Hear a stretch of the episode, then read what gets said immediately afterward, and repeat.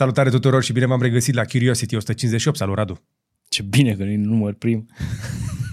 Bine v-am regăsit uh, la serialul nostru, podcastul nostru, uh, cum vreți să-i spuneți despre noutățile din internet și tehnologie, ca de obicei în fiecare sâmbătă dimineața sau mai devreme pentru membrii noștri plătitori. Bine v-am regăsit!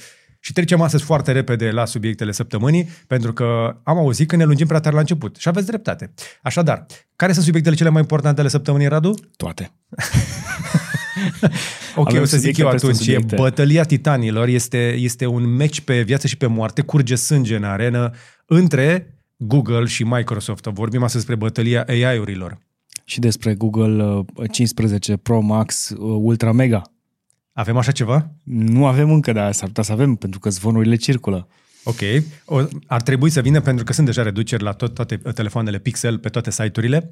Mai avem uh, și noutăți despre ce am mai făcut săptămâna asta pentru că avem uh, review proaspăt și complex cu Galaxy S23 Ultra despre care vorbim un pic mai încolo. Ia uite cum a făcut un pic de asămără. Vrei să faci chestia asta? Și multe alte știri, inclusiv despre baloane de spionaj, despre cine nu mai face bani în industria asta și multe alte lucruri interesante, inclusiv unele telefoane de pe la anumiți producători despre care pun pariu că nici măcar n-ați auzit că s-au lansat. S-au lansat singure, S-au, s-au lansat singure. în spațiu. Însă, până când să trecem la știri, trebuie să vă arătăm mema săptămânii. Doamnelor și domnilor, mema vine de pe TikTok, da. Normal.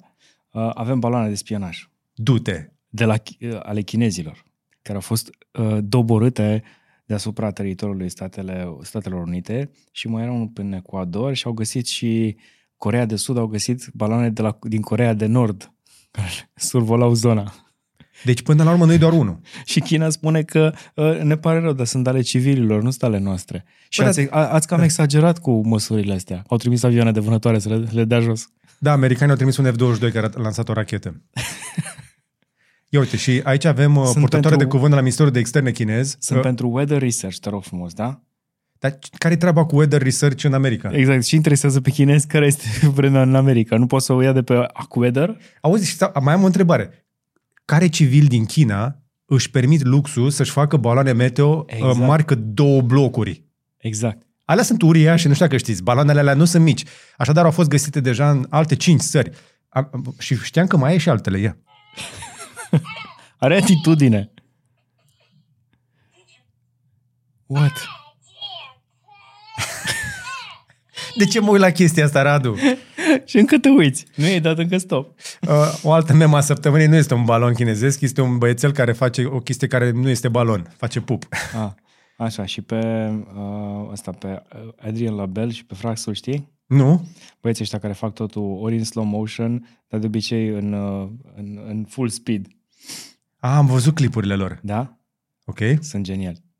Aha. Și așa, a- asta este poziția cameramanului, știi, când, într-un film de, ac- a- de, de acțiune. Ok, dar putem să vedem ce e ieșit din mână pentru că Sorin se uită și nu crede. Păi nu e ieșit. A, nu i-a ieșit? Stai să vezi ce zice. Cut! Let's do it again. A fost bine, let's do it again, Da. nu? Am uitat să dau rec. Exact. Ok, hai că am Hai. râs destul pe ziua de azi. Sunt mai multe, dacă vreți vă las din cur mai jos. Uh, da, chiar m-aș bucura. Așadar, uh, râdem, ne distrăm, dar până la urmă cineva plătește. Și hai să începem uh, uh, cu cineva care plătește mai mult decât ar fi trebuit. Uh, și zici că îți place Rusia, cică. Uh-huh. Ce s-a întâmplat, Radu? O adolescentă Așa? a publicat uh, ceva pe social media spunând că critică războiul din Ucraina. Riscă 10 ani de închisoare pentru ce a spus pe social media. Pe social media? Pe social media, yes. Mhm. Ok. Ole, Olesia Krivtsova. Și are un tatuaj anti-Putin. Pe care scrie Big Brother is watching you și este fața lui Putin cu tentacule de păiangan. Uh-huh. Am auzit că se mai zice păiangan. Yes. Și o brățară de monitorizare. Pe Mhm. piciorul celălalt. Sunt curios dacă statul îi va oferi o operație gratuită de uh, e, e, scoatere a Aha. tatuajului. Da. Sigur că da. Deci, t- se numește terorism dacă în Rusia critici războiul uh, anti- împotriva Ucrainei. Dar știam chestia asta, dar nu știam că poți să fii adolescentă și să ai preocupări legate de social media, să postezi ce ți-a trecut prin cap și să pățești ceva. Pentru că la noi avem inclusiv un clip pe shorts, la noi pe YouTube, în care avem un AI care spune Mhm. că pământul nu e plat. Ai văzut ce e acolo? La Da, am comentarii? văzut. Știu. E foarte distractiv. I know. Am lăsat câțiva. I know și eu. Și tu ai lăsat. Este fain. Uh, suntem trei care moderează comentariile de pe uh, canalul meu de YouTube. Este Sorin acolo în spate la cameră, este Radu și cu mine. Și tre- ne trec prin mână foarte multe comentarii foarte interesante. În România poți să spui o grămadă de chestii, inclusiv că pământul este plat și asta este un, un nimic, dar poți să înjuri guvernul. Uh, o facem noi și noi constant aici, inclusiv în IGDLCC o fac și alții. Și chestia asta nu ne costă nici libertatea și nici viața și asta înseamnă măcar așa un pic de democrație. În Exact. Rusia poți să fii adolescentă, să spui ceva cum pe adică social un media pic și de- ajungi la pușcărie. un pic de democrație. Noi avem libertate completă de exprimare. Suntem, cred că, la nivelul Statelor Unite. În afară de faptul că nu avem arme.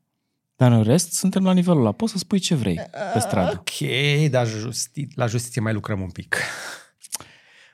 Mai lasă. lucrăm la infrastructură. Bine, Exact, și, și ok, americanii lasă. au infrastructura praf. Anyway, uh, dar cine suntem noi aici să judecăm? Dacă vreți să vorbim însă mai multe despre Rusia, avem un IGDLC ce blană bombă în weekendul ăsta despre care vă spun la final. Bun, deci asta este o știre din categoria What the fuck world, nu? Da. Da, bine, oricum, orice video din Rusia de obicei este cu accidente stupide. Da, dar se leagă bine cu podcastul ăla, de-aia am pus-o. Ah, bravo. Mm, ce plasare bună! Și dacă tot ați ajuns până aici, până să trecem la alte știri, hai să vă facem o plasare foarte scurtă. Încercăm să facem o premieră. La momentul la care facem noi înregistrarea, nu știm dacă băieții de la programare au reușit. Dar dacă au reușit, ca prin minune, ca prin magie, doamnelor și domnilor, aici ar trebui să apară un produs de pe gb.ro. Aceasta este o premieră pentru noi. Nu știu dacă a mai reușit să o facă deocamdată cineva la noi, dar poate ați văzut-o prin străinătate.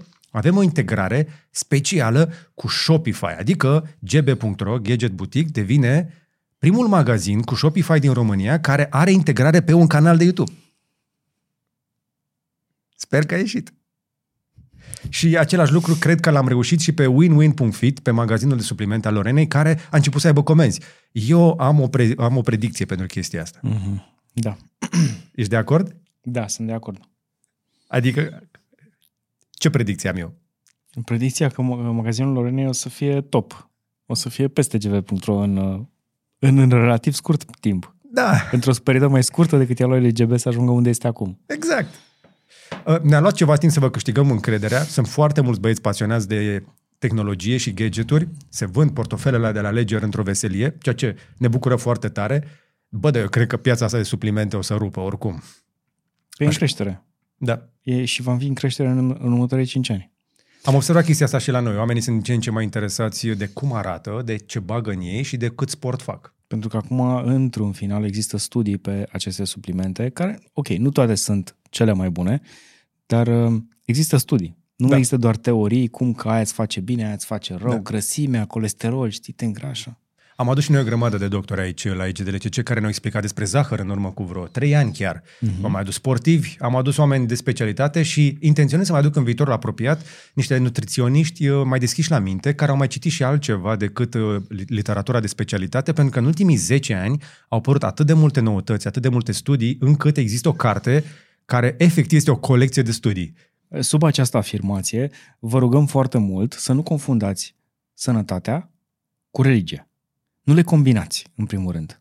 A, Nu ai, combinați sănătatea cu Ai, religia. ba, dar le poți un pic. nu la nivel de uh, ce mănânci, cum mănânci, să fie dictate de către religie. Ba, dar Radu, te contrazic. Ia zi. Ia intră tu pe contul de Twitter, Al lui, Nasim Taleb. Unul dintre cei mai deștepți oameni ai generației noastre, Nână Taleb. Așa îl găsești. Uite-l. Dacă te duci la Nasim Taleb pe contul lui, o să vezi că uh, prima lui postare, care este pinned, ce este?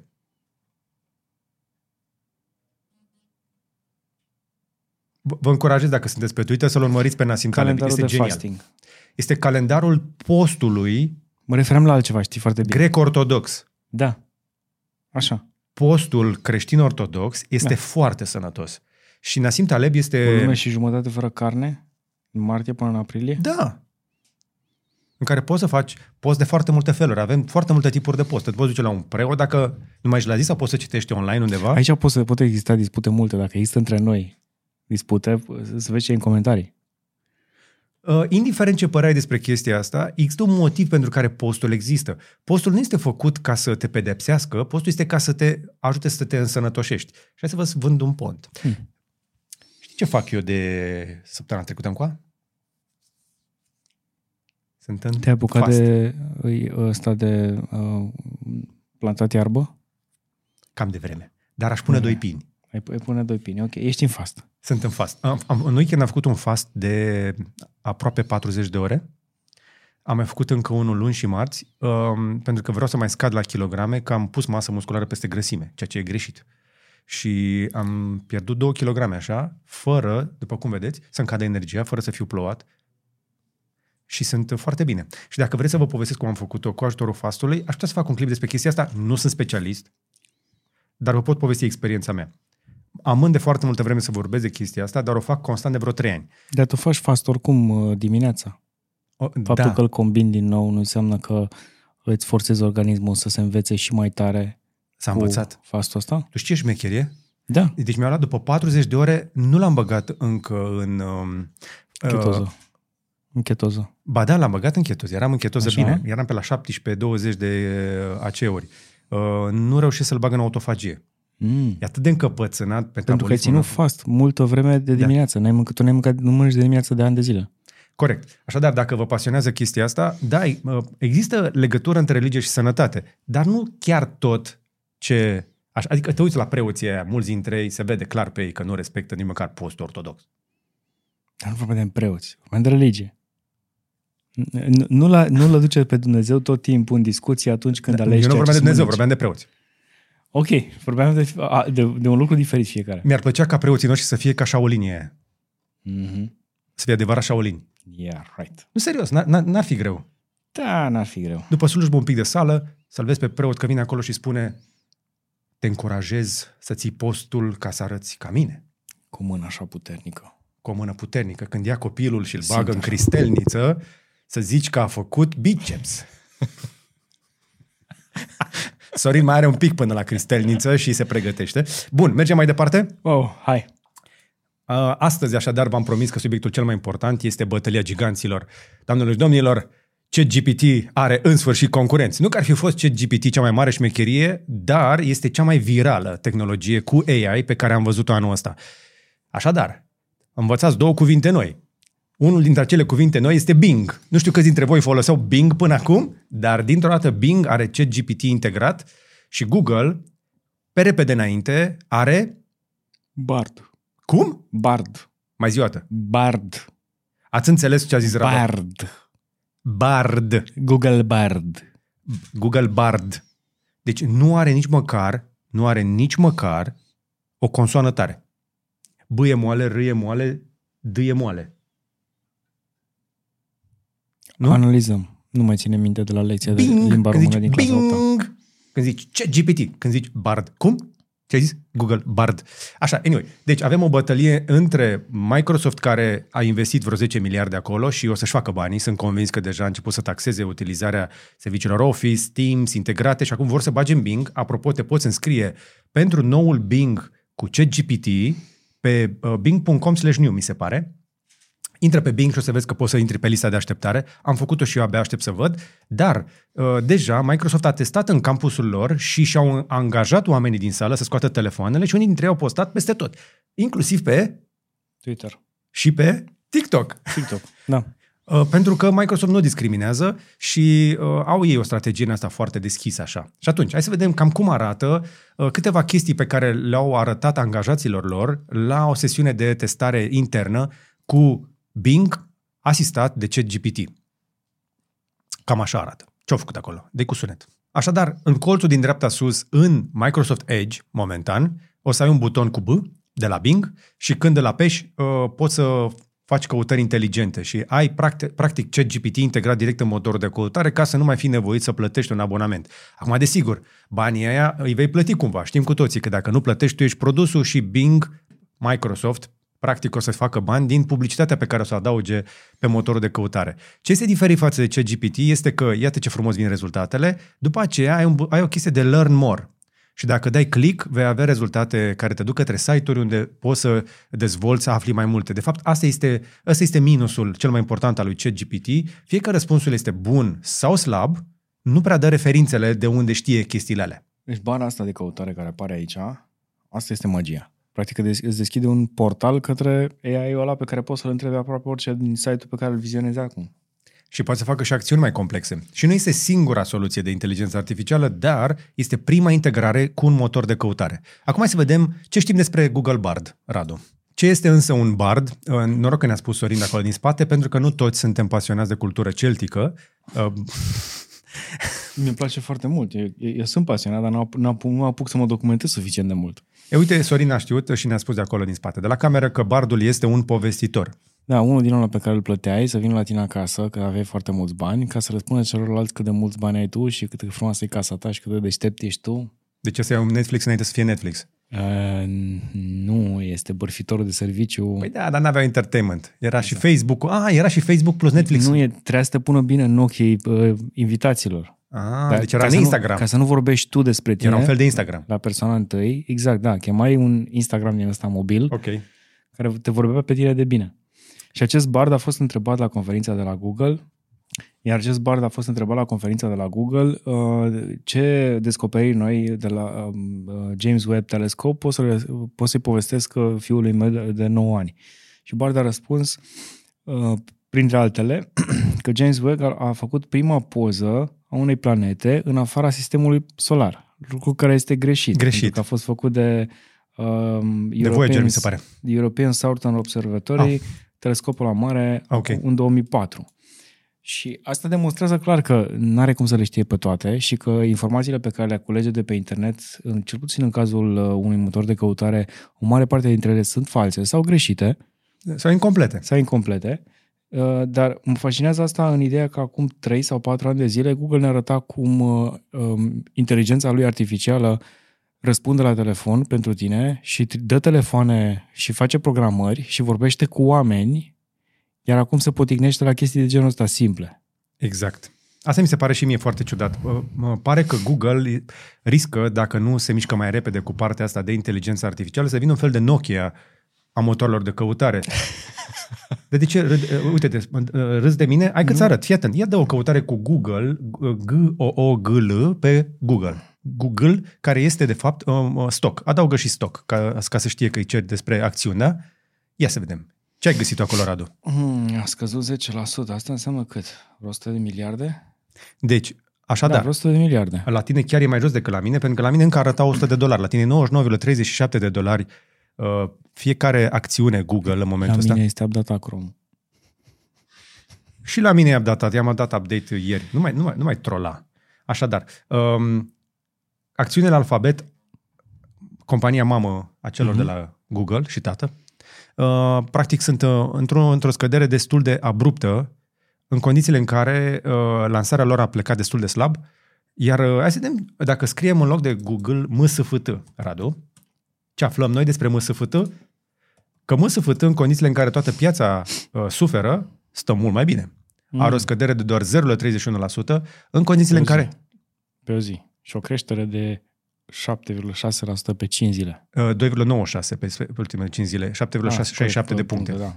De dolari. Dar o lună are 17% creștere într-o lună. Așadar, Microsoft... Google, într-o lună, are și el o creștere mică.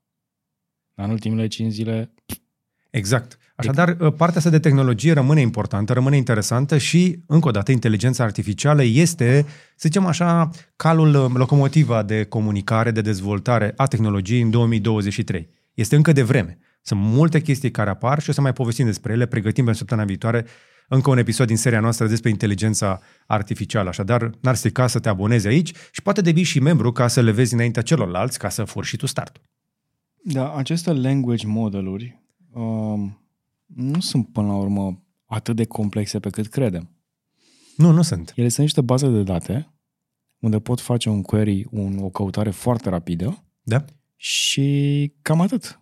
Doar că având acel language model deasupra, pot uh, transpune căutarea respectivă într-o frază care să fie inteligibilă pentru om. E mai complex. Uh, am, am avut discuția asta cu CGPT în IGDLCC, da. în care l-am întrebat cum a învățat chestia asta. Sute de miliarde de texte pe care le-a adunat într-un corpus de antrenament pe care le-a citit și din care a învățat chestii. Aceste da. language modeluri nu se uită dintr-o dată la tot internetul, deși nu. Bing e la zi în momentul Are ăsta. deja un rezumat făcut.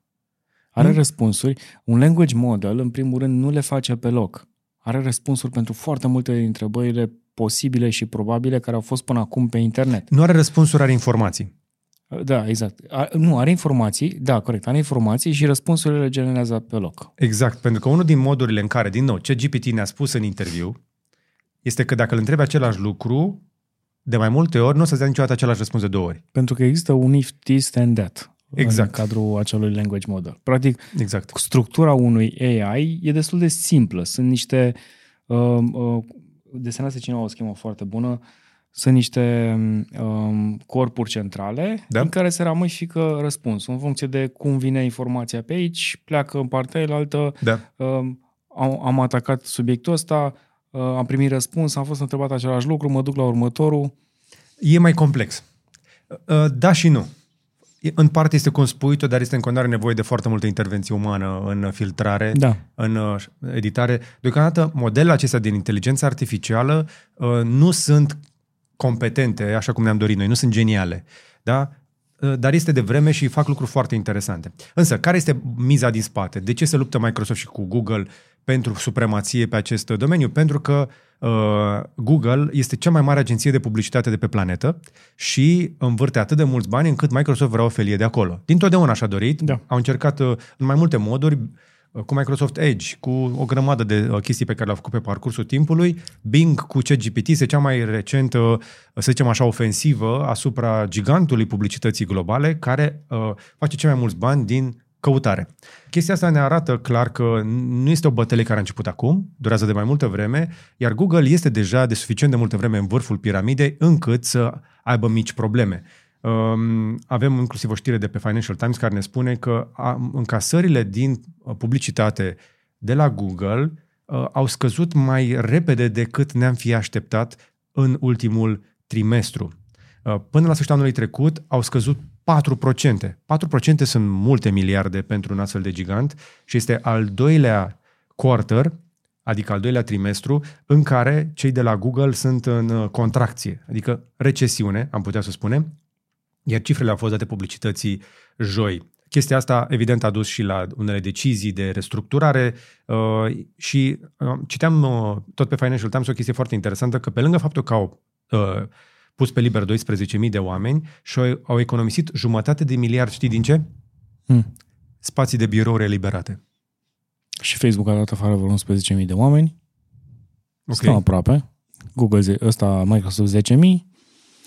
Iar la capitolul concedieri, ca de obicei, vă încurajăm să aruncați un ochi pe layoffs.fyi, site-ul pe care vi l-am arătat de vreo două ori aici și unde cea mai recentă companie care să uh, facă un pic de restructurare este Dell, care săptămâna asta a anunțat că uh, eliberează cam câți oameni, Radu? Uh, 6.000. 6650. Oh, yes. Da, 5%. Da, 5%. Sunt puțini. Are foarte mulți angajați de el, mi se pare. Uh-huh. Enorm de mulți. Da. Dar în fiecare zi vedem tot mai multe companii, uh, spre exemplu GoDaddy a trimis acasă 8% din angajați. Mm, mă simt responsabil că mi-a oprit abonamentul cu ceva vreme. Nu e singurul. Uh, La fel nici Zoom nu prea mai rupe norii. 15% din forța lor de muncă, adică 1300 de oameni, au fost uh, eliberați pe 7 Într-un februarie. fel e normal. Pentru că au, au avut doi, 2021 și 2022, nu, 2020, 2021 și 2022 niște mega ani în creștere. Zoom a crescut de X ori. Corect. Dar uite ce părere ai despre scăderea de la Impossible Foods. A, păi este acel crackdown, nu știi? Nu? A început uh, mișcarea anti-carne crescută în laborator. De ce? Um, de ce? Pentru că e un trend, trebuie să lupți împotriva ceva. Dar ce avem cu carnea din laborator? Nu e naturală? Nu e crescută pe o vacă? Ok. N-am altă justificare. Astea sunt justificările oamenilor respectivi. Da, Dacă există da. veganism, există uh, mișcarea uh, pro-carne, trebuie să existe și mișcarea anti-carne falsă. Vegetală. Vegetală, da. Sau, da, non-carne, ca să zic așa. Da. Mișcarea anti-zahăr, mișcarea anti-dietă animală. Ok. A- Aș putea să zic uh, în momentul ăsta cu un... Daniel, să pui tu bip. The current thing. Bine, și uh, dacă e să o luăm realist, s-au scumpit și se găsesc destul de, destul de greu. Asta se vede și la noi. Păi da, pentru că deocamdată este de vreme, tehnologie în stare incipientă. Și nici nu au avut foarte multe comenzi. În, uh, ai văzut că l-au scos și din meniu de la, Mhm. de la Win? Da. Ideea care este? Că noi suntem omnivori. Sunt puțini oameni care pot trăi ca vegetariani sau vegani. Da? Eu sunt om- omnivor și știu că, mai ales ca bărbat, am nevoie de proteină, proteină animală. Nu, mă, nu pot trăi doar cu proteină vegetală, este foarte greu, nu toată lumea poate. Mm. Nu e- Te- Teoretic poți, dar trebuie să mănânci foarte multă proteină vegetală ca să compensezi cu ce te-ai obișnuit Corect. până acum. Corect. Dar chiar și așa, nu poți forța oamenii să treacă dintr-o dată pe vegetarian și avem nevoie de carne în continuare, mai ales bărbații. Um, anyway, la capitolul concedieri mai spunem că și eBay a, a trimis acasă 500 de oameni, 4% deocamdată din forța de muncă. Așadar, zona asta de tech, care v-am mai spus în noi în edițiile anterioare, um, era, să zicem așa, un loc în care se făcea în continuare profit și randament este într-un declin care anunță clar că recesiunea, dacă există, nu s-a terminat. Philips, 6.000 de oameni. Philips? Yes. OLX Group, 1500. Ok. Deci asta înseamnă că o să vedem mai multe anunțuri false pe OLX în curând, nu? Da, da, sunt, sunt deja mai multe. Sunt deja mai multe? Ok. IBM. IBM a, a dat afară doar 2900. Mi se pare fantastic cum rezistă IBM în, în de 90 de ani. Păi da, pentru că lucrează cu statul mult. Și a vândut uh, divizia aia care le făcea problema aia de hardware la Lenovo. A, da, cu 10 ani. Acum o, ve- o veșnicie.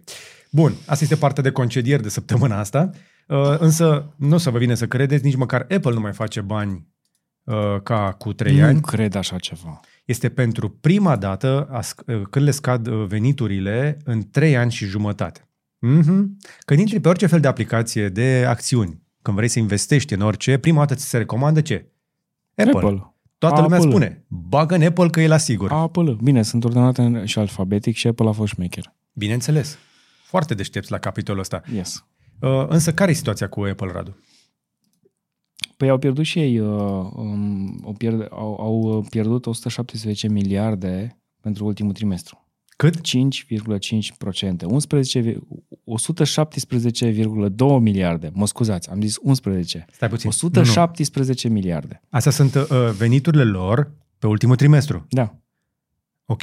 Dar chiar dacă este enorm, este jumătate din PIB-ul 13% României într-un mai trimestru, puțin decât da, trecut, decât uh, anul trecut. Cu 13% mai puțin. Profiturile au fost de 30 de miliarde.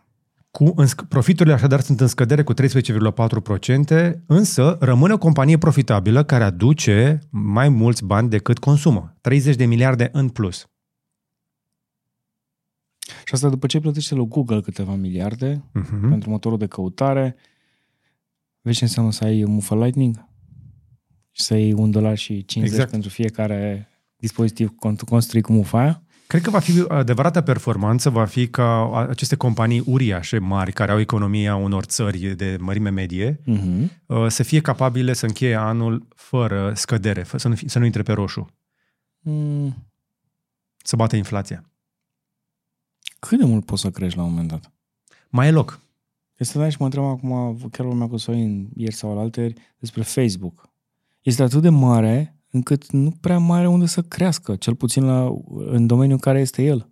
Ești sigur? Da, Dacă ar fi făcut feed-ul ăla de stories mai bun, uh, nu le-ar fi mâncat prăjiturii ca TikTok. dacă. Dar n-au făcut-o. Și atunci mai e loc de creștere. Unde? Dacă ar face Păi nu. stories mai bune, Ah, ok. Facebook nu știe să construiască ceva. Facebook copiază. Exact. Asta e motorul lor de la început, nu? Bineînțeles. Move fast, break things Exact. and fix them. If needed. V-am Dacă e arătat nevoie. într-un episod uh, aventura mea prin uh, sediul Facebook. Îl găsiți undeva pe canal, scrieți acolo cu Mhm. uh, Facebook. Uh, v-am povestit despre uh, uh, filozofia acestei companii și felul în care am înțeles eu din interior de la oameni care lucrează acolo. Ok. Um, cam atât analiză, să zicem așa, despre industria tech la momentul la care vorbim noi despre ei. Hai să vă mai spunem și despre cu tremur. Dar nu o să ne apucăm acum să vorbim despre uh, tragedii și breaking news, pentru că e suficient de multă suferință. Mi s-a făcut pielea de găină uh, când am văzut imaginile din uh, Turcia și chiar am înregistrat uh, pentru Case Bune o discuție cu Costi Țâștea, care uh, a fost acolo la reconstrucție după uh, cutremurul din 2009 din Italia. Mhm. În Italia s-au schimbat enorm de multe chestii și vorbeam cu el, din nou, nu vreau să intru în prea multe discuții, dar uitați-vă pur și simplu la imaginile din Turcia, la două chestii foarte ciudate. Unu, foarte puțin fier la cât ciment sau cât pereți au căzut, foarte puțin fier beton. Scump. Și foarte puțin ciment în betonul ăla. Adică este imposibil să ți se prăbușească și să nu cadă plăci, ci să se spargă în bucăți. Zici că au fost blocuri din chirpici. Zici că, zici că au avut asta, dinamită de sut, au fost detonate, așa, adică se prăbușesc. Au căzut etaj peste da. etaj și nu le-a ținut nimic. Și ca să le țină, trebuie să le țină niște fier beton foarte, foarte gros, care se pune în structura de rezistență. Nu așa sunt construite și blocurile alea făcute pe bucăți din uh, comunism? Mm, nu, că trebuia să aibă o structură de rezistență și fiecare panou prefabricat avea o anumită rezistență la seism. La noi, riscul cel mai mare, mm. din nou, vă spun de la specialiști, dacă, dacă greșesc, aici vă spun, nu, nu, bag, nu bag mâna în foc pentru ce o să zic acum. Dar structuriștii care am stat eu de vorbă acum ceva vreme, când am mai făcut știri pentru, uh, pentru TV, mi-au spus o chestie, că blocurile din București făcute după 77, pentru că s-au făcut foarte repede, uh-huh. nu s-a putut face cu foarte mult fier pe amortizoare sau pe bile, intercontinentalul pe bile. Da. Uh, cea mai solidă variantă pentru a proteja la cutremurile, cum avem noi aici, este ori să faci construcții foarte elastice, foarte ușoare, ori să le pui amortizoare celor grele în fundație. Știu, și Onyx e la fel, blocul în care am stat în Brașov. Pentru că okay. e foarte mare blocul. Exact. Dar câte din blocurile din jurul tău, sau mm. cel în care poate stai, are amortizoare care să preia aceste uh, tensiuni energia cinetică și displacementul, pentru că cea mai mare problemă cu tremurile din zona noastră este că vin ceva de genul ăsta și dau baza jos. Și atunci, uh, rezistența la seism a fost calculată ceva de genul ca să nu cadă etaj peste etaj, cedează parterul. Din nou, să mă verifice cineva, uh, n-aș vrea să fiu la parter în București uh, într-un bloc făcut după 77. După, după aia ce se întâmplă? Că dacă vin toate etajele peste el, șocul ăla... S-ar putea să nu vină ca să nu cadă așa, uh-huh. cade așa peste parter. Pentru că trebuie să descarci tensiunea de aici.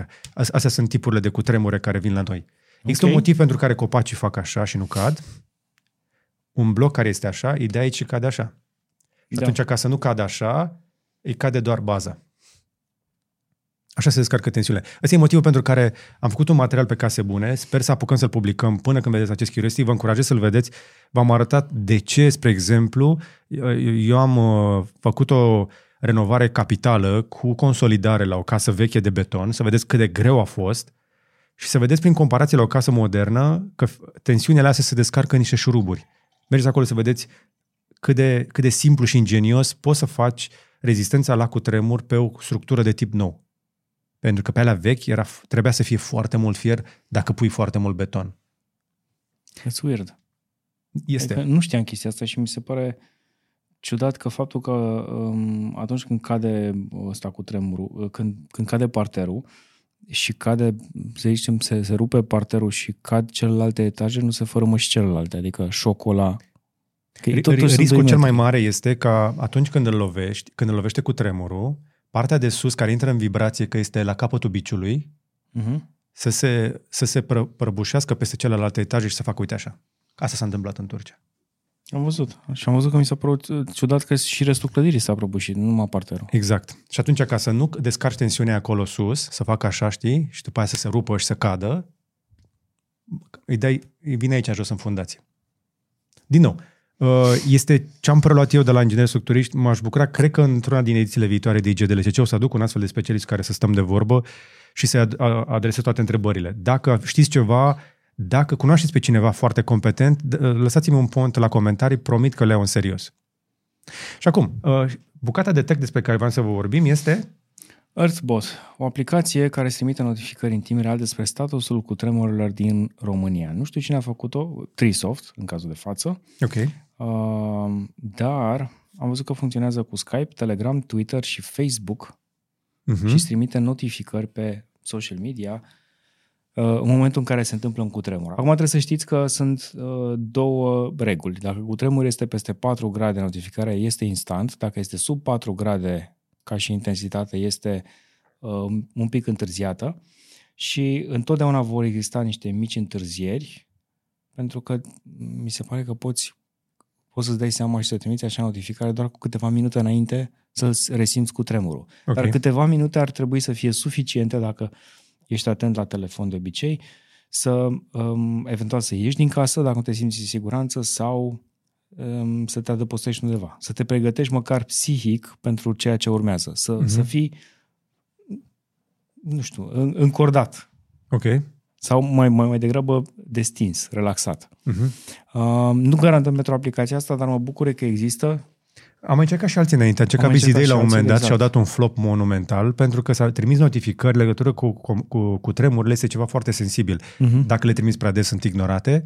Dacă le trimiți aiurea, pierzi încrederea oamenilor. Dacă le trimiți prea, uh, din nou, uh, nu le trimiți la timp, degeaba le mai trimiți. Uh, Problema de bază, stând de vorbă cu cei de la DSU, de de la Departamentul pentru Situații de Urgență, este că notificarea în caz de cutremure, noi știm, adică se știe la nivel de uh, INFP, Institutul Național pentru Fizica Pământului, putem măsura prin uh, uh, to- toți senzorii pe care avem distribuiți, știm cu zeci de secunde înainte să se întâmple un cutremur. Da, Problema care este? vreo două minute e undeva. Exact. Din momentul în care tu afli, dacă oamenii ar afla în același timp cu tine și informația ar fi cu adevărat relevantă, ar putea ieși în siguranță. Da. Dar ce faci dacă îi anunți doar cu 30 secunde sau cu 10 secunde înainte? Generezi panică. True. Și problema este că prin notificările prin social media știm foarte bine că telefoanele nu îți trimit instant, Exact. o mare parte dintre ele, datorită setărilor de power saving Exact. și s-ar putea să primești notificarea aia exact în momentul în care se întâmplă sau poate la un minut după. Exact. Asta, asta a fost problema cea mai mare a celor de la DSU, pentru că nu au găsit nicio soluție. Au încercat prin SMS, au încercat prin notificări inteligente din aplicație, de aceea s-a ajuns la aceste, la uh, mesajele trimite prin, uh, prin cell tower, prin uh, mesajele da, alea dar de, și de, ele din ajung celulă. târziu. Adică ai văzut că există, cel puțin aici, într-o redacție unde sunt 10 oameni, di- distanța dintre mesaje poate fi și de minute Exact. între ei. Deși Ah. suntem în aceeași zonă, te- toată lumea are telefonul aprinse, suntem conectați la același, aceeași Da. uh, antenă. Este cam același lucru cu notificările pe care le trimite, spre exemplu, Facebook, YouTube sau oricine altcineva. Chiar dacă ar vrea să anunțe pe toată lumea în același timp, e imposibil. Așa că trimit un set de uh, mesaje, de notificări, după aceea trimit pe al doilea, pe al În treilea, valuri. în valuri. Pentru că pur și simplu nu există în momentul acesta un sistem informatic și o infrastructură care să permită să trimiți atât de multe notificări Mm. în timp real. Mm. Cu excepția, Mailului. nu. Mă, da? Mă, da. Există variante de a trimite milioane de mail-uri în același timp. Problema e că nu o să fie acceptată de servere. Exact. Nu. Singura soluție rămâne radio și televiziunea. Da, dar aia nu mai este o notificare, este, trebuie să-l ai deschis, implică Exact. o acțiune din partea ta. Exact. E adevărat că dacă trimite prin radio notificările, cel puțin în partea de- în dimineața și d- după masa, ar fi atenți foarte mulți oameni. Da. Așadar, chiar dacă faceți un abonament pentru astfel de notificări, este ca să aflați că s-a întâmplat. Nu cred că există în momentul acesta un serviciu care să te anunțe că se va întâmpla un cutremur. Din păcate. Da. Au fost tentative, spre exemplu, au venit la București niște oameni uh, care să lanseze un astfel de serviciu bazat pe blockchain, uh, care uh, scanau ionosfera, se uitau în sus ca să spună când era, erau niște oameni foarte deștepți acolo în echipa aia de fondatori, profesori universitari de vârsta Mhm. de, de o vârstă de, seni, de la seniorat deja, oameni cu foarte multă experiență, doctori în fizică și așa mai departe și asta s-a întâmplat acum câțiva ani. A fost la București. Um, lansarea inițială. Uh, Ionotera, îi spunea proiectul respectiv. N-am mai auzit să se întâmple mare lucru în ultima vreme pentru că ei spuneau că pot prezice cu mai mult de jumătate de oră sau chiar cu ore sau zile. Deci proiectul a rămas un pic înghețat uh, în 2019. 2021. 2021 Ah, ultim. Nu, 19, 2020, stage, announcement. Ok. Restul a fost niște review-uri. Practic, la momentul respectiv, echipa asta de fizicieni promiteau că vor putea să prevadă, Nu mai există echipa. dar între timp ceva s-a întâmplat. Erau foarte mulți oameni foarte uh, importanți acolo și nu știu c- dacă, dacă au reușit să rămână împreună. Nu au reușit. După cum vezi, pagina de team, cam asta se arată. Da, proiectul uh, a rămas undeva înțepenit. Dar asta promitea. Am fost la evenimentul respectiv când promiteau că pur și simplu și aveau uh, în istoricul lor recent cazuri de cutremure pe care le-au prezis cu acuratețe destul de mare pentru că spuneau ei că mișcările tectonice Mm. pot fi prevăzute de anumite reflexii uh, energetice în ionosferă. Adică înainte se vede în ionosferă și după aceea se mișcă uh, plăcile tectonice. Mamă, ce precizie, adică nu te gândești să te uiți pe cer când e cu tremur. cum ar Exact. veni. Exact, sunt multe chestii care se reflectă acolo sau le poți vedea energiile alea înainte să se întâmple aici. Uh, apropo de chestia asta, m-a întrebat uh, Ariana și mi s-a părut foarte interesant că mulți copii își imaginează că Pământul este o sferă. Mhm. Este un elipsoid, dar chiar și așa nu este un elipsoid neted. Și acest elipsoid este acoperit de tot felul de plăci care plutesc. Că de aceea vorbeam noi săptămâna trecută de nucleul Pământului, Da, care se învârte. plutesc pe stratul ăla de, uh, pe ex, nu pe ex, uh, e, ce ce avem noi sub piele? Că e țesutul acolo, e pe dermă. Așa. Țesutul ăla e de fapt uh, uh, multă magmă, multă lavă. Exact. The floor is lava, adică sub, uh, cru, sub crustă este lavă. Și noi plutim pe lavă. Suntem pe niște bucăți de rocă pe care Da, plăcile tectonice plutesc pe lavă și mai departe există iarăși un mai strat mai solid și după aia iar e unul mai lichid, nucleul ăla care, se, care s-a oprit din învârtit, acum se întoarce în partea altă. Bă, o să mai dureze o vreme, sperăm. Cam acolo suntem cu partea asta de cu tremure. Și acum, hai să um, mai vorbim un pic despre iPhone. Deși devine destul de greu să găsești un iPhone 14 Pro Max, care în continuare rămâne un telefon excepțional de bun. L-am văzut uh, în uh, review-ul pentru S23 Ultra aici pe canal, într-un scurt comparativ uh, în- în- între S23 Ultra cu iPhone 14 Pro Max, iar Andrei Brătucu l-a luat uh, la, la un comparativ un pic mai detaliat Da, o să vedeți canal, uh, clipul pe canalul Cavaleria um, astăzi. Azi, la, a, nu, azi, azi filmăm noi și voi o să-l fi văzut deja dacă vă uitați la Curiosity sâmbătă. Așadar, dacă vrei să vezi diferențele importante între 14 Pro Max și S23 Ultra, avem un clip nou pe, ca, pe canalul Cavalerie. Sunt așa de importante? Păi de-aia mă amuză diferențele importante. Ce a mai rămas de diferențe Le-am între ele? căutat cu lupa. Dar le-a găsit, Andrei le-a Le-am găsit. găsit, da. Ochiul lui de fotograf le-a găsit. Însă, acum uh, Apple se pregătește să mai ridice puțin nivelul. Ce urmează? iPhone 15 Pro Max Ultra Mega Giga Super Hai mă, serios, cum o să zică? Ultra Deci iPhone 15 Ultra? Pro Max Ultra Pro Max Ultra? Nu cred că o sau să-i spună Pro Max. 15 Ultra. Cred- Eu cred că zic că 15 Ultra. Eu cred că o să-i spună 15 Ultra și după aia peste 3 ani o să fie Pro Max 15, uh, 18. Ultra. Habar n-am ce, unde te duci cu chestia asta. Avem deja Pro Max. Ce mai e un Ultra acolo pe lângă? Ultra este Apple ai Watch două Ultra, superlative, care este ce- ceasul lor rugged de sport. Ai două superlative. Ce mai contează încă unul? 14 Pro Max nu poți să-l scapi din mână fără husă. Că e, lu- e lucios, e inox. Poate un Ultra o să fie rugged. Poate o să fie bun pentru aventură. V-ar plăcea un iPhone care să fie rezistent, mai rezistent la Și șocuri, să aibă titan. să fie cu, hu- cu carcasă din titan? și Despre să asta aibă vorbim? cameră mai bună și display mai rapid, deși n-ai avea nevoie, și eventual să n-aibă conector de Lightning deloc. Sau să mai coboare de sub, sub 240 de grame. Imaginează-ți, imaginează că umbli cu MagSafe-ul după tine pe munte. Că ți încași telefonul. Momentan mie mi-e bun 13 Pro Max. Serios. Te-ai zis tu acolo, te-ai scos tu acolo. N-ai nevoie de cea mai nouă De ce să dau- generație. Deci în continuare mă șochează Păi faptul nu, că că un arată la 14 fel. Pro Max de un tera ai 2000 de dolari. Dar a- arată la fel. Arată Da. la fel. Hai să vedem cu ce o să vină acel Ultra, da? Înainte să trolăm, Păi ți-am zis. uh, Apple Watch Ultra mi, s-a, mi se pare un uh, telefon foarte reușit, foarte interesant. I-au mai scăzut și prețul. Ceasul? Ceasul, da. Bine. Nu, serios, este interesant. Este în sfârșit, ai un Apple Watch pentru sporturi extreme. Părerile sunt subiective. Este cel mai urât ceas de sport pe care l-am văzut vreodată. Părerea mea. Părerea este subiectivă. Și iată cum vin la comentarii oamenii să ne reamintească cât de negativ este Radoneagul la adresa brandului Apple. Pentru Eu că- deja văd comentariile, Pentru că Radu. o dată pe an mai trag o dumă din asta. O dată pe lună. Apple. A. A, Iată cum arată așadar randările, uh, care evident nu sunt oficiale, dar uh, au ăsta, portocaliu ăsta la butoane, șasiul din titan, poate va fi un telefon așadar mai ușor. Că atunci când alergi, Mai ușor? În loc de 240 de grame de telefon, vrei Da. 240 de grame de apă. Mm-mm. O să... bă, Uită-te la ceas. E mai ușor? Bă, mie mi se pare ușor la cât de mare este. Da, nu e mai ușor decât ceasul anterior. Ok, eu am încercat. 180 de Hz. Eu cred că vor fi clienți pentru un Apple, uh, un Apple iPhone Ultra. Da, mi se pare că exagerăm. Și o să aibă cameră telefoto. La prețurile la care se găsesc telefoanele în momentul de față, mi se pare că exagerăm. Există clienți încă pentru ele și nu sunt făcute să fie vândute, sunt făcute să-ți arate ce poate brandul și după aceea te aduci să-ți iei un 14 plus.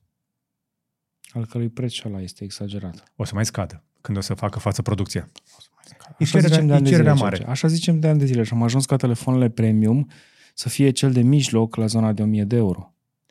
An- Adevărul este că între telefonul de 300 de euro și cel de 2000 de euro nu este o diferență de 6 ori în performanță. În niciun da, caz. dar am ajuns ca telefonul mediu din seria telefonelor lansate, exemplu 14 Pro sau S23, să fie acolo în buza de 1000 de euro.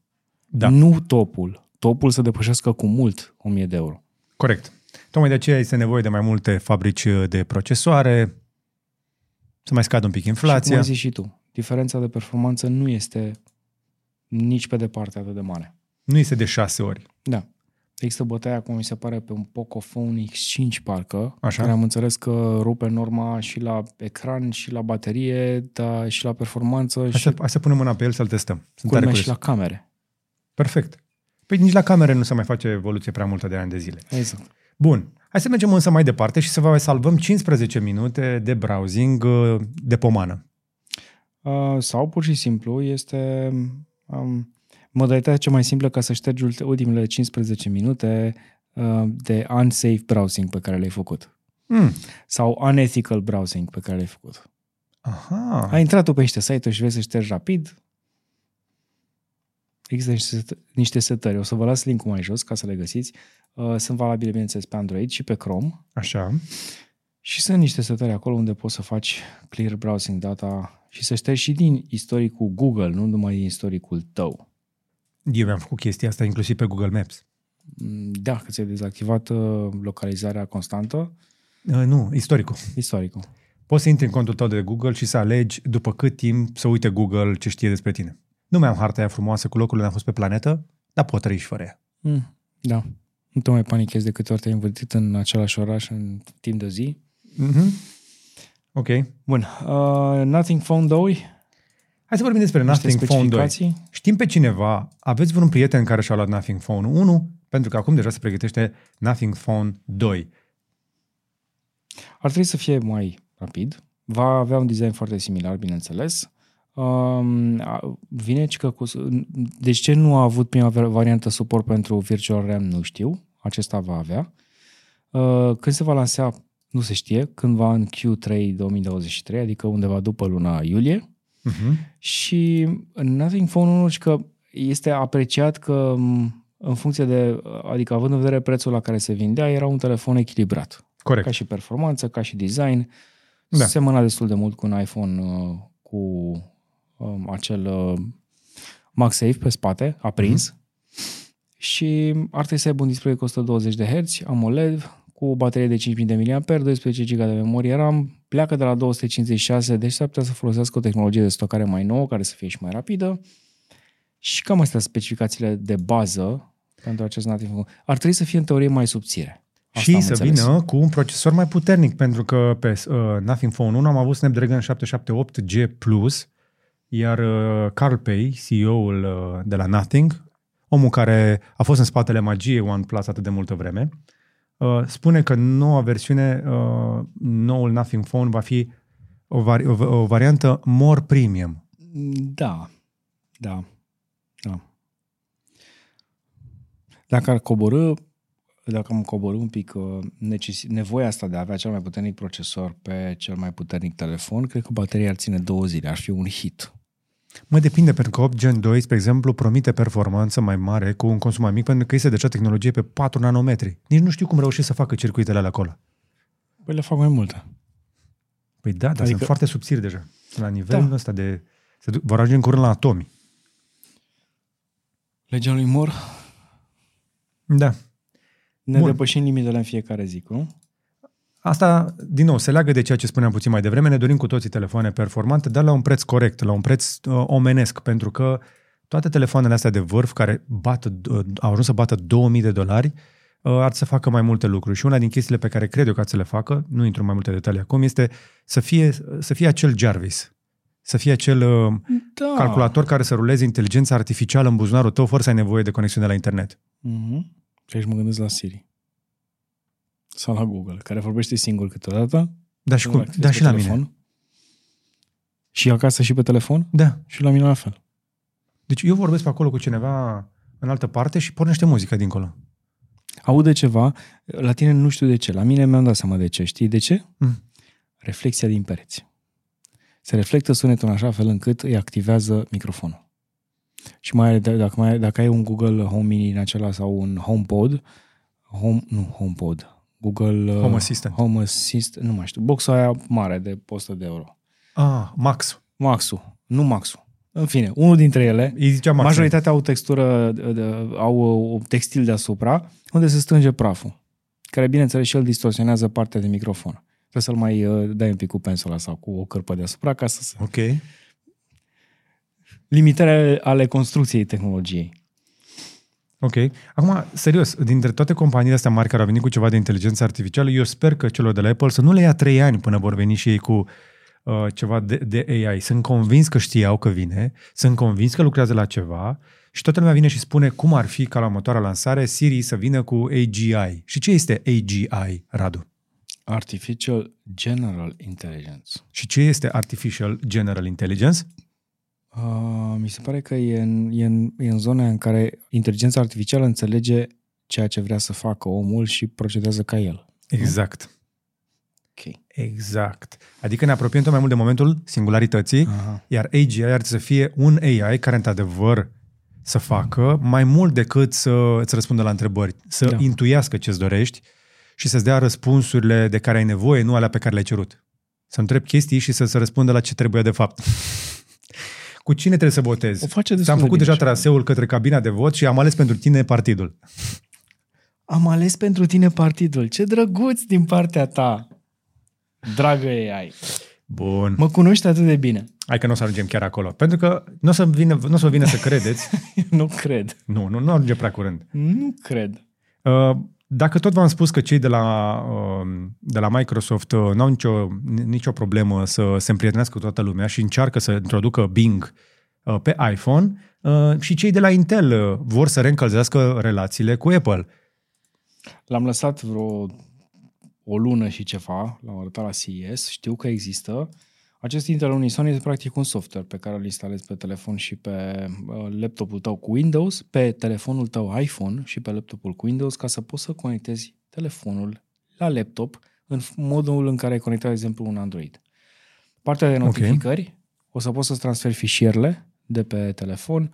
Deci pairing-ul ăsta se face prin Bluetooth Low Energy, o să-ți vezi uh, fișierele pe uh, ăsta, da, fișierele pe laptop, de pe telefon, pozele, faci upload, îți vezi uh, clipboard-ul, ce ai dat copii ca să poți să tragi paste în Windows. Practic o integrare foarte bună între telefon și laptop. Pe de altă parte, am observat după ce mi-am legat telefonul, știi că îl foloseam uh, în trecut, Android-ul cu Windows-ul, am observat că devine mai enervant pentru mine să văd notificări și chestii de genul ăsta pe laptop, când de fapt eu vreau să scap de ele. Așa că telefonul de- ajunge câteodată să stea la un metru și ceva. Acasă, de exemplu, dacă mai lucrez un pic uh, la birou, telefonul nu stă pe birou. Telefonul stă undeva în spate, pe colțul canapelei, unde am un încărcător. Sunt de acord cu tine, dar sunt oameni care în loc să aibă WhatsApp pe desktop, cum poate ai tu și cum avem noi, Da. da. sunt oameni care sunt în ecosistemul Apple și au iMessage. Cum ar fi să Da. poți să dai mesaje de pe iPhone-ul tău, de pe un PC? Asta este, cred că, adevărata magie, pentru că, în continuare, Apple se încăpățânează să nu facă iMessage multiplatformă. iMessage nu poate fi folosit nativ multiplatformă. Păi Atunci, nici acum- asta nici este o acum nu poți metodă. să faci. Cum? Nici acum nu poți să faci. E- Ești limitat. File transfer, gallery, messages, Nu, nu, calls. pri- poți primi notificări de mesaje și Aia le da. poți răspunde. Le poți răspunde din uh, Unison, A, da? de la Intel, da? Ok.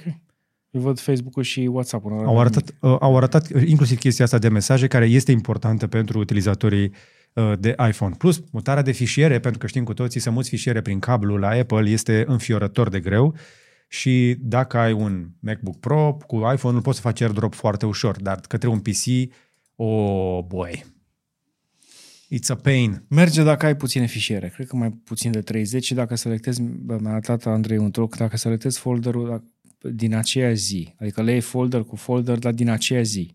Uh-huh. Dacă iei zile se- bă, diferite, dacă iei azi și mâine, de exemplu, azi și ieri fotografiile, o să-ți dea crash. Da, așa este. Mergem mai departe. Mai avem Hai. noutăți. Îți place tastatura asta mecanică? Uh, tastaturi mecanice, Radu? Yes. Este, este momentul Ce tău ce de urăște glorie. Fă ce vrei. tastaturile me- mecanice. Uită-te la ea. Nu le urăsc, le detest. Eu nu urăsc nimic. Zi. Uită-te la butonul ăla. I don't care. Băieții ăștia au construit o tastatură uriașă. Don't care. Și se numește Reasonably Sized Keyboard. Uh-huh.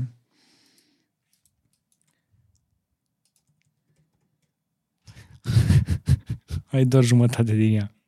Pe George l-am pierdut, gata, nu mai răspunde. Nu, nu-l interesează deloc. Dar sunt, dacă e tastatură cu butoane mecanice... 14.000 de dolari.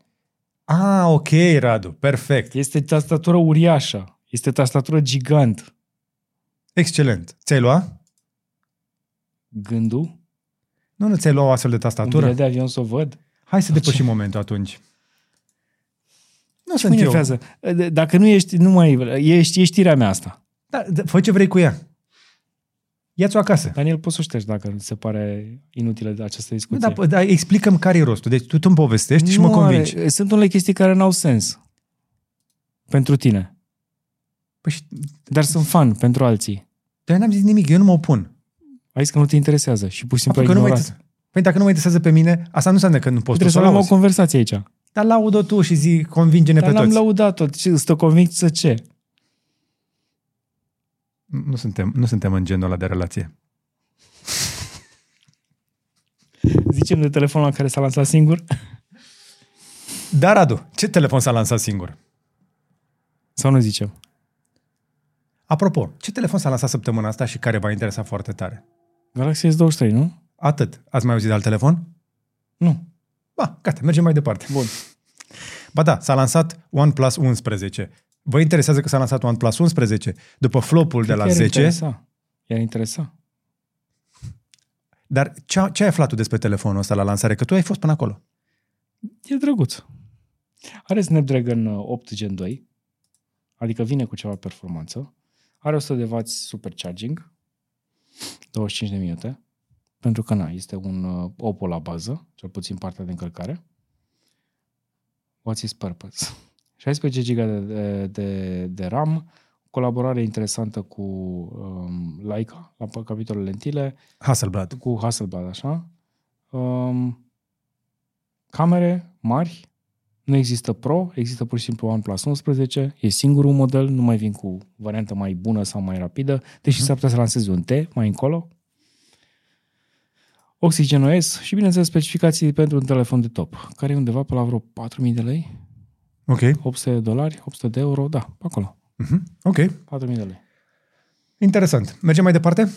Hai, în incognito mode de la Tinder, Tinder Incognito Mod, Radu. ce e asta? Ca să poți să faci, uh, ești în incognito, urmărești un om care vorbește urât și îi dai flag pentru harmful language. E pentru uh, femei mai exact.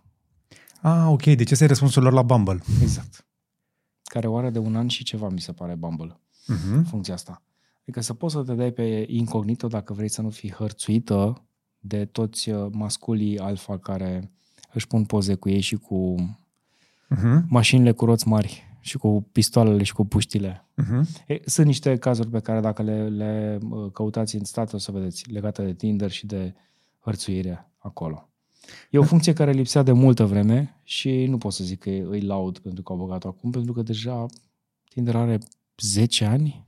Da, dar Tinder este în primul rând un business mare pentru că permite să ajuți oamenii să se întâlnească Mm-hmm. pentru tot felul de scopuri. Uh, La noi, în România, este mai degrabă o aplicație de matrimoniale decât de dating. Are și această componentă importantă de dating, dar cei mai mulți își caută un partener pe termen lung, nu, do- nu doar o aventură. Însă am văzut un clip foarte interesant cu un uh, american zilele trecute care m- povestea cum a folosit Tinder pentru publicitate. Ai văzut-o pe aia cu lumânarea? Știu, știu, e foarte tare și a fost banat de Tinder pentru că a folosit.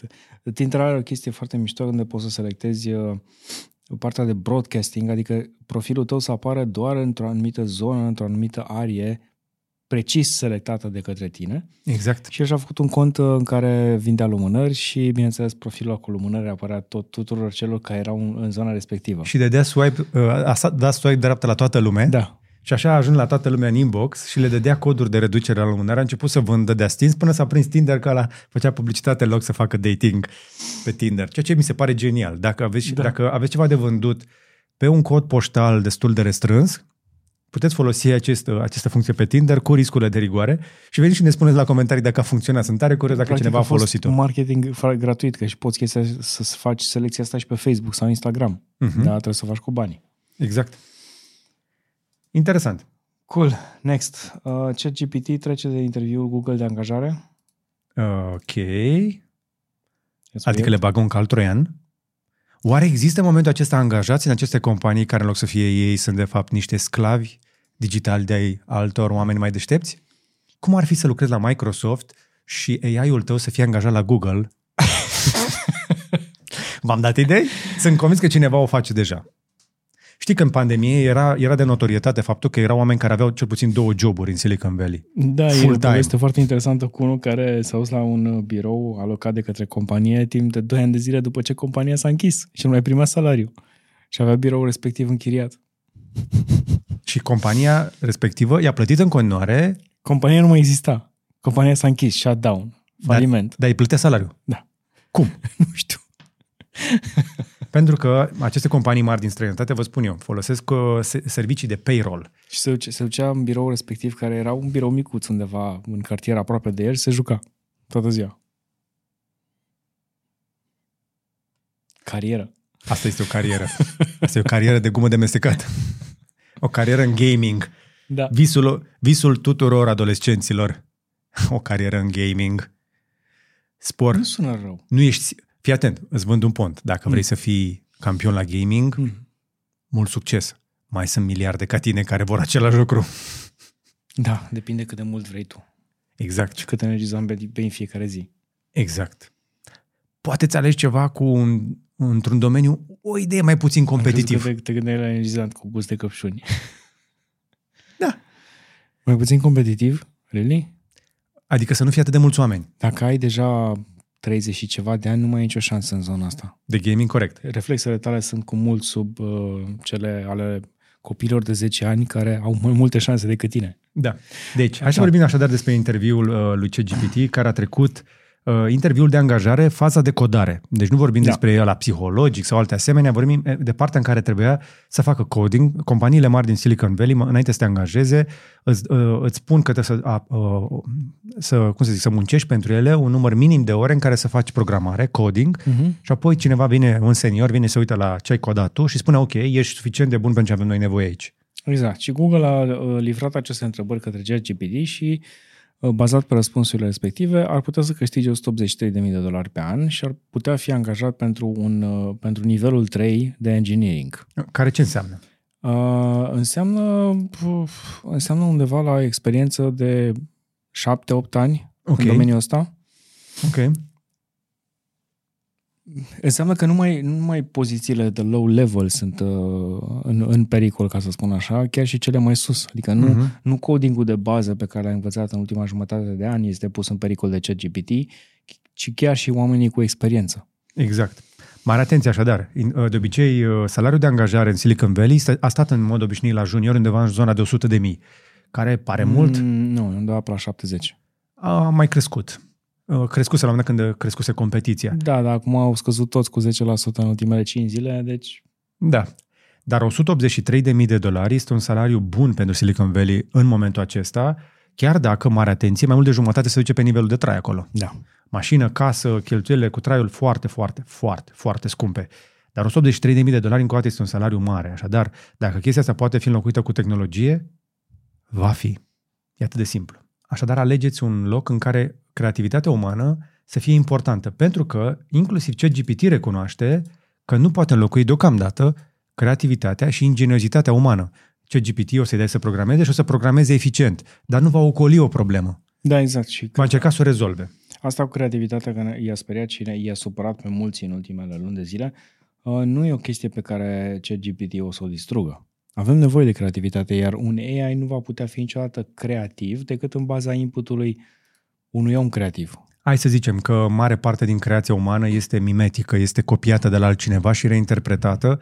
Adev- uh, o să există, din nou, Taleb. Short tail, long tail. Da. Creativitatea umană, dacă în momentul ăsta ești în... zo- Deci există un short tail și un long tail. Dacă pe, tu ești în bucata scurtă unde să fac cei mai mulți bani, înseamnă că ești destul de safe. Înseamnă că ceea ce faci tu este foarte valoros. Dacă ești în zona de long tail în orice industrie, împarți mai puțin de 20% cu 80% din oameni. Da, Practic te bați pe firimituri. exact. Dacă ești în zona asta de long tail, pe creativitate, pe programare sau pe orice altceva, i-am mai spus chestia asta, s-au ridicat niște sprâncene, dar mai puține ca altă dată, când am zis că 75% din companii și din oameni trebuie să se reformeze, să se restructureze și să evolueze. Dacă ești acolo, ești în pericol. E aceeași regulă, trebuie să înveți ceva nou în fiecare an ca să, pentru ca peste 10 ani de zile să poți să te reformezi, să îți Să te reinventezi chiar. reinventezi. Ma, Deci foarte ai nevoie important. de 10 ani și în fiecare an să înveți câte ceva nou. Cam asta e planul pentru următorii 10 ani, începând de acum. Și trebuie să introduci, într-adevăr, și un pic de... Uh, și aici mă duc un pic la uh, Project Blueprint al lui Brian Johnson. Mm. Ai zis de Brian? Da. Ți-am mai povestit despre Da, tipul da. ăla care vrea să întinerească, care cheltuiește milioane. Am vorbit despre el, nu aici, la un moment dat. Uh, tipul mai nou, după ce a încercat să-și întinerească corpul și a reușit, acum și întinerește pielea și va reuși, care e nivelul următor? Mintea. Exact. Și cum face chestia asta? Mm, Unstructured play. citisem o chestie, și, adică citisem, ascultasem o chestie că referița de podcast uh, de, de combinație de mâncare cu uh, sănătate. Deschide blu- blueprint.co ca să îl arătăm oamenilor. Nu știu dacă știți despre Brian Johnson. Dacă vă pasionează subiectul, o să mai revenim la el. Uh, Blueprint.co. Pe blueprint.brianjohnson.co, din nou, să punem link în descriere, puteți să vedeți un pic cam care este planul lui de a întineri. El spune uh-huh. că îmbătrânirea poate fi bătută și vrea să o demonstreze făcând-o pe el. Și a cheltuit milioane pentru chestia asta, dar spune mai nou, a dat un tweet săptămâna asta în care a spus că planul lui de întinerire, inclusiv cu mesele, poate fi rezolvat chiar și cu sub 1700 de dolari pe lună. Scade costul. Da. E, nu sunt doar suplimente și antrenament. Ultima chestie pe care a introdus-o, ca să-și întinerească și mintea, este unstructured play. Adică să te joci ca niște copii, ca un copil. Uh-huh. Iată. Ia uite cum arată ritmul lui de îmbătrânire. Practic, de la 47 de ani a coborât în câteva luni la 43 de ani. Este enorm. Eu am, abia am reușit să-mi încetinesc îmbă, îmbătrânirea în ultimii trei ani, făcând sport, nutriție și schimbând un stilul de viață, ieșitul dintr-un mediu de muncă toxic, cu un ritm absolut inuman de muncă pe care l-aveam până acum trei ani. După ce am făcut toate chestiile astea în ultimii trei ani, tot ce am reușit să fac a fost să încetinesc îmbătrânirea și să fac foarte puțin reversal. Și eu lucrez la chestia asta pentru că nu vreau să arăt ca un bunic la 50. Aș vrea să arăt ca un bărbat în putere, uh, care încă mai vrea să facă chestii, pentru că am Să cu fie ce. Așa la 50. Așa trebuie să stai la 50. Așa să vreau să fii- fiu și la 50. Mă simt mai bine acum ca la 30.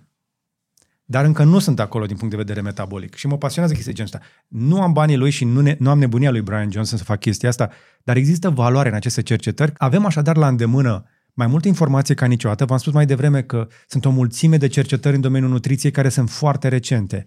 Știm despre îmbătrânire, știm despre cum ne funcționează mintea, neuroștiințe, vă aduceți aminte? Iată succesul Mind Architect.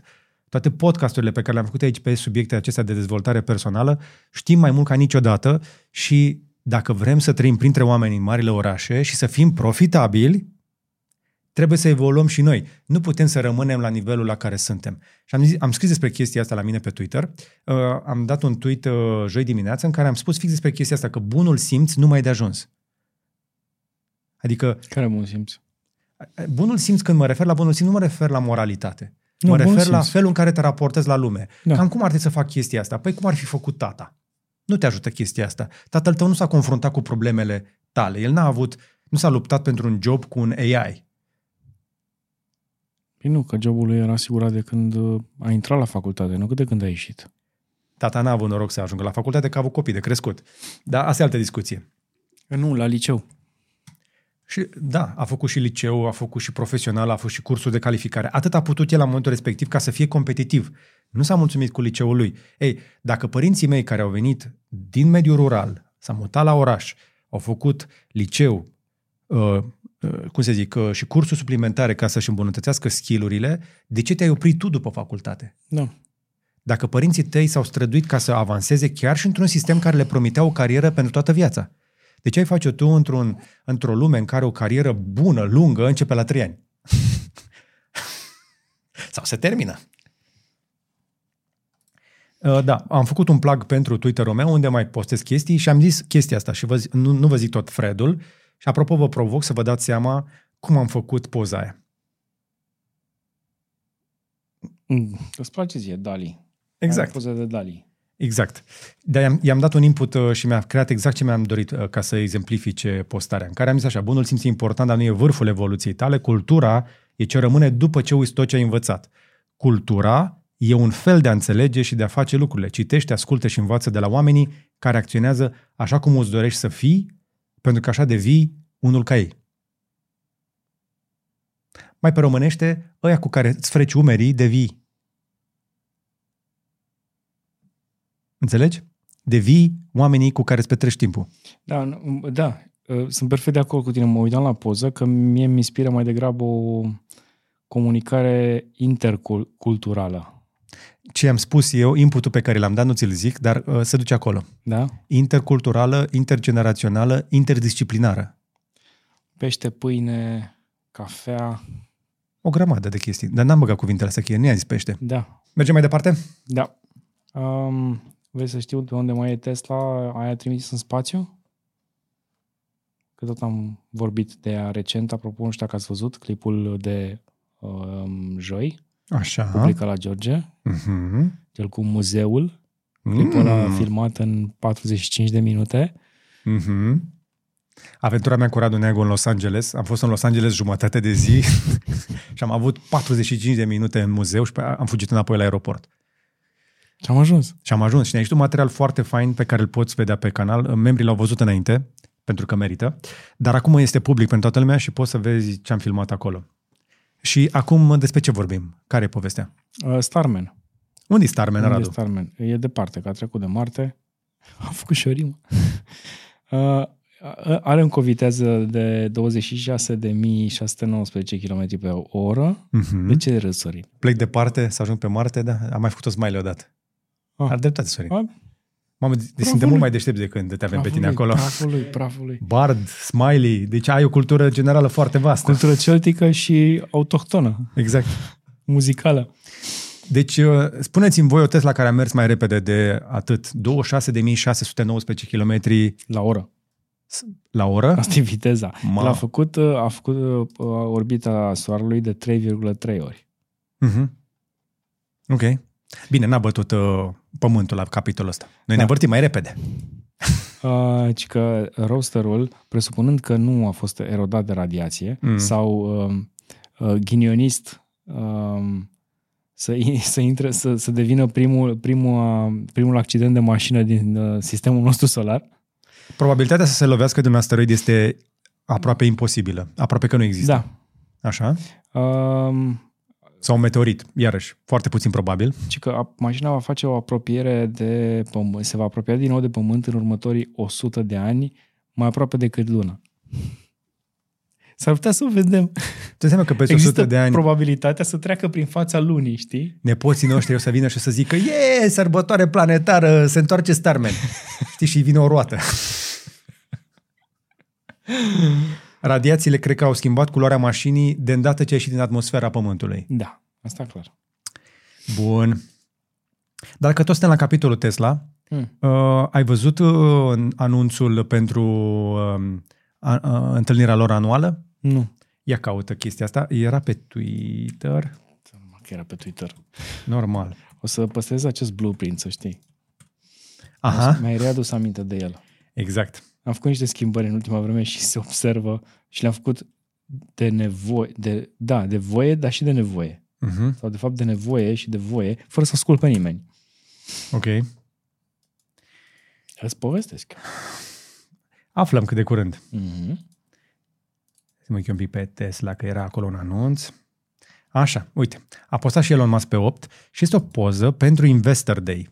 Uh, La fabrica Giga Texas, pe 1 martie, o găsești pe contul lui, este o poză mare de tot, care arată ca și cum ar fi din Matrix. A, căutarea pe Twitter, într-adevăr, este în continuare lentă. Așadar, Elon a postat pe 8 februarie o poză cu Investor Day în care fundalul pare a fi din Matrix și cu textul Master Plan 3, The Path to a Fully Sustainable Energy Future for Earth will be presented on March 1, the future is bright. Care e faza? Care e masterplanul lui? Care? Electrificarea planetei cu energii regenerabile, da? Așa. Cu automobile și soluții de stocare de energie plus fotovoltaice. Da. E, în poza asta, dacă te uiți cu atenție și dai zoom in, nu este doar... uh, Nu, nu sunt circuite electrice. Ia dă un pic de zoom în poză. Dar dă un zoom mare de tot. Trebuie să descarc poza ca să-i dai zoom, că ești pe Twitter.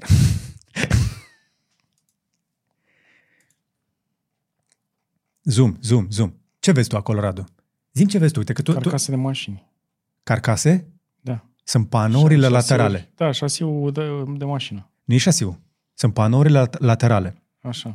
Ok, ce am vorbit noi cu Sandy Monroe la, uh, la CES la Vegas, că până la urmă suntem în faza în care uh, castingul este viitorul industriei automobilului, da? Castingul adică turnarea. Turnarea bucăților din față și bucăților din spate. Dar ce avem noi acolo, Radu?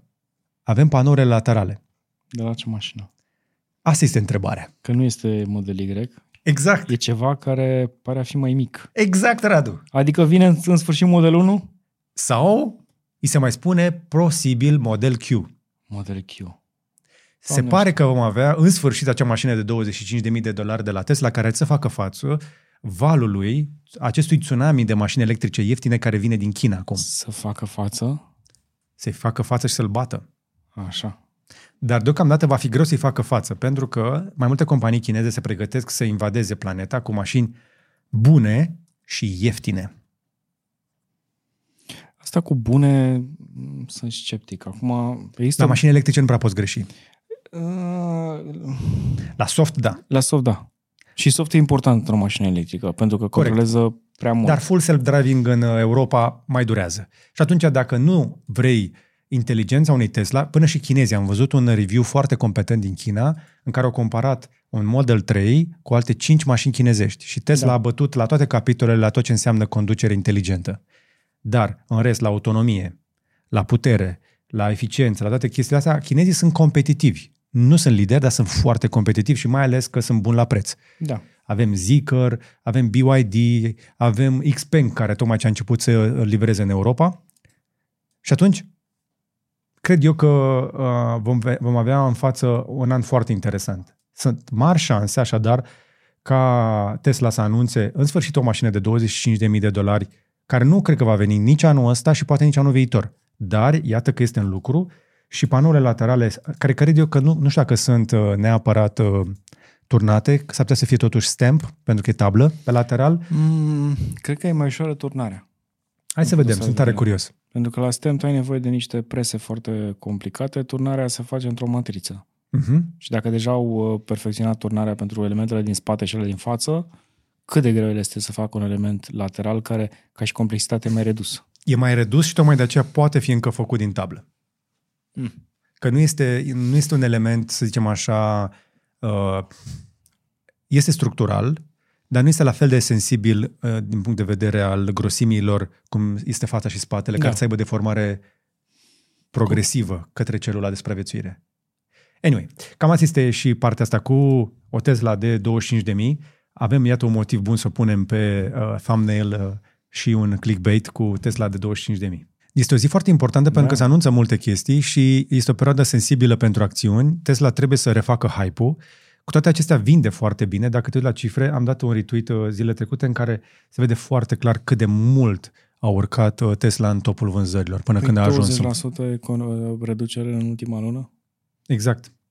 Și din nou, asta cu reducerile a fost prevăzută de Sandy Monroe în interviul pe care mi l-a dat a doua zi după ce ne-am filmat la Peterson la muzeu, iar în materialul de la muzeu am avut și eu o referință la acest capitol. Era deja ușor de prevăzut faptul că urmează ceva de felul ăsta. Dar din nou, vedeți materialul uh, de la muzeu în care am trecut prin tot ceea ce înseamnă tehnologie Tesla până la momentul ăsta. Hai să-ți dau câteva uh, site-uri din astea de top, utile. Bagă. File Pizza. File Pizza? Yes. Ce e File Pizza? E mai vechi File Pizza. Trimiți fișiere peer-to-peer. Mm. Uite. I-am făcut un link și ți-l dau direct. That's it. Am uploadat un fișier și l-am făcut un link rapid. E ca și, ca și uh, ăla, ăla prescurtează URL-urile. Ok, Fără dar, cont, fără nimic, merge într-adevăr cu fișiere mai micuțe. dar merge dar- prin cloud sau pur și nu, simplu? merge prin peer-to-peer.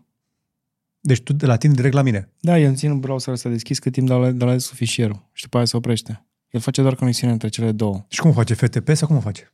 Uh, peer-to-peer. E protocolul P2P. Ah, ca la torenți. Exact. Mm. Eu trebuie să stau aici ca să fie activ. A, și tu poți să-l pui acolo și eu vin cu telefonul, scanez QR codul ăla Exact. și îmi, pui, îmi pun fișierul pe telefon. Yes. A, deci nu mai trimiți chestii, nu-ți mai trimiți chestii pe telefon, pe, nu, pe e-mail. Da, exact. Nu-ți mai trimis chestii pe mail. Uite, hai să încercăm acum. Foto. Hai cu scannerul. Și apropo, linkul ăla e public, nu are nevoie de autentificare de nimic. Da, corect. Nu e nici măcar încriptat.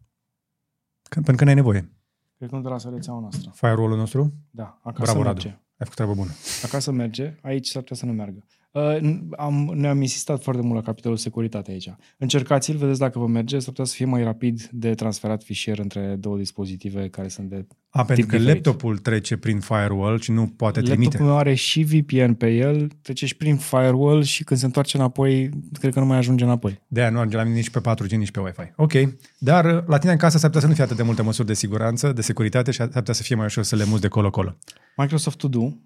Microsoft To To-Do? Mi se pare mult mai bun decât uh, Google uh, Tasks? Tasks sau To Do. Da, dar Google Tasks e în, e în Gmail. Exact, e în Gmail. Dar majoritatea oamenilor folosesc Microsoft, Ok. okay. nu surprinsi.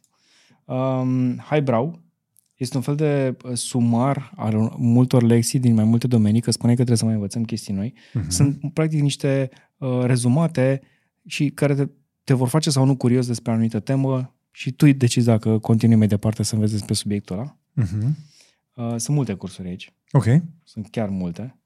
Începe, bineînțeles, cu cursurile de conversație, aluzie la cursurile pe care le-a dat domnul Borsun în uh, igidele CC-urile filmate recent. Mhm. Apropo, uh, după primul episod ăla de comunicare, următoarele uh, sunt uh, exclusiv pentru membri și nu vor fi făcute publice, cel puțin nu, nu anul ăsta. Uh-huh. Și am văzut că a crescut numărul de oameni care și-au activat membership ca să le vadă, ceea ce mă bucură foarte tare, pentru că trebuie să le finanțăm cumva.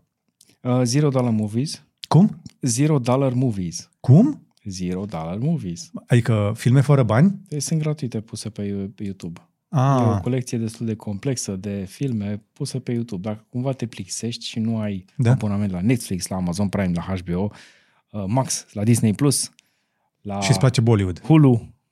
Și îți place... Sunt Da, multe am văzut pe Bollywood. Cinepub uh, pe YouTube uh, Moromeții. Primul Moromeții. Uite ești tu. De, de cei 36 de pumni nebuni. Dei play.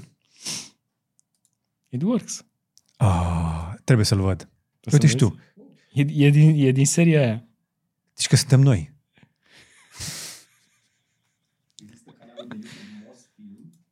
Mosfi. Uite, am putea să vă mai arătăm uh, filme g- uh, gratis în perioada următoare. Și da, dacă vreți Tarkovski pe canalul de YouTube Mosfilm. Da, Și asta nu e o glumă. Ne-a zis uh, Sorin.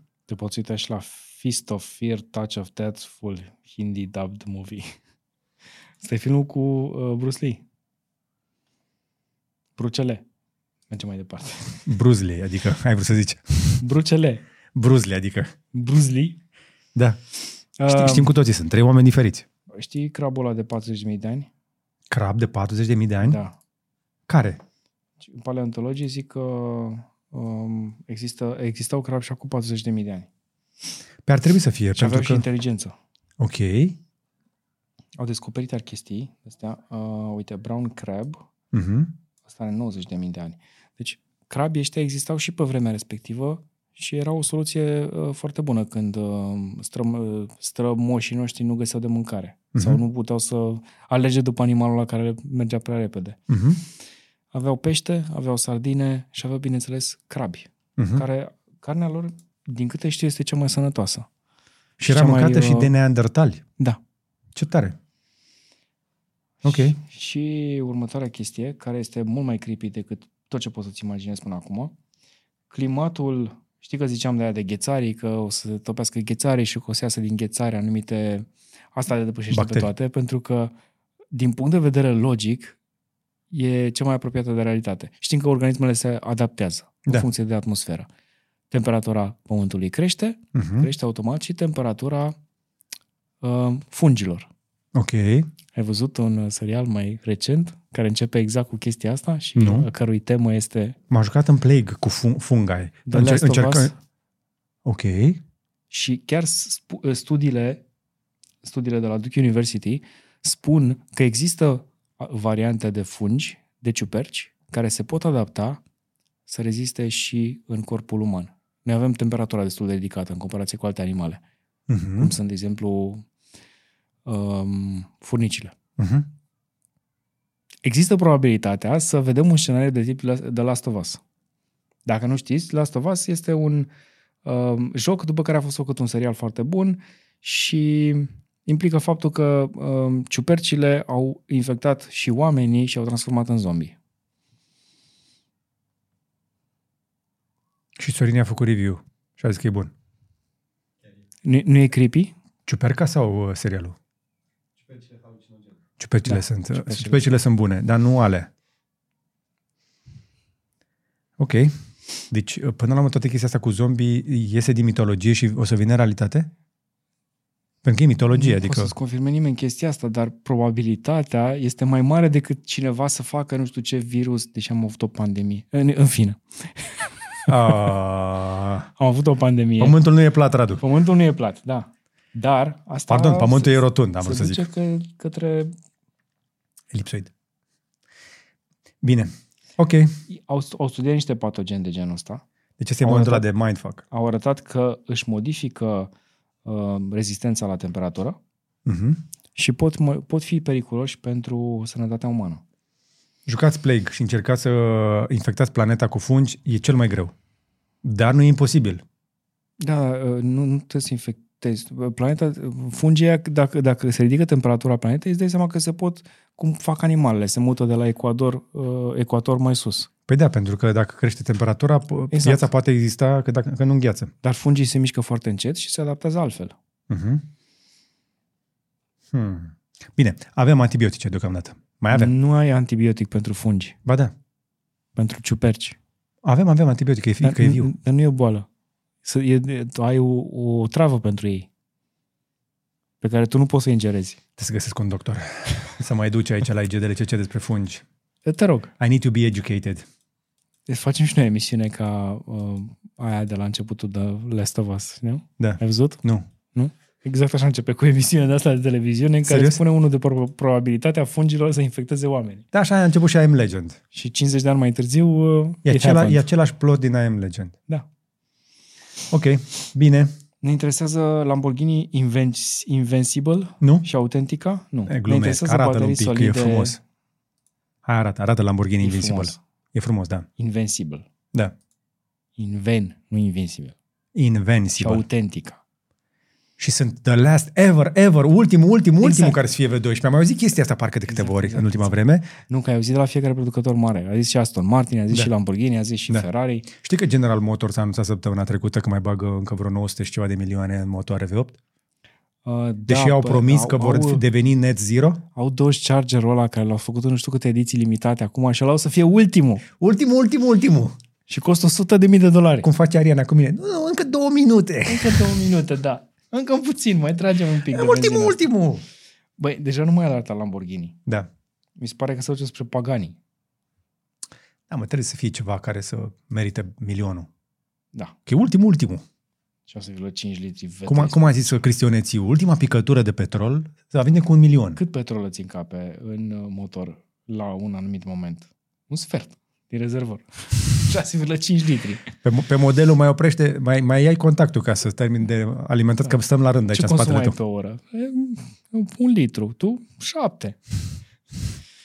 Mergem mai departe? Da. Uh, Hai. Baterii uh, solide. Solid state, adică. Solid state de la Nissan. Ok. Pe mașinile lor până în 2028. Nu cred. Se electrifică și Nissan? Asta mi se pare tare. Bine, au făcut Leaf, au fost Se uh, electrifică primii Nissan. care au venit cu mașini uh, peste tot electrice și de la Nissan Leaf încoace, Nimic. nimic. Păi stai că Nissan Leaf-ul care? Primul? Că primul a fost acum 12 ani? Exact. A mai venit încă un Leaf și după aia Aria. A văzut cineva un Aria? Nu. Nu.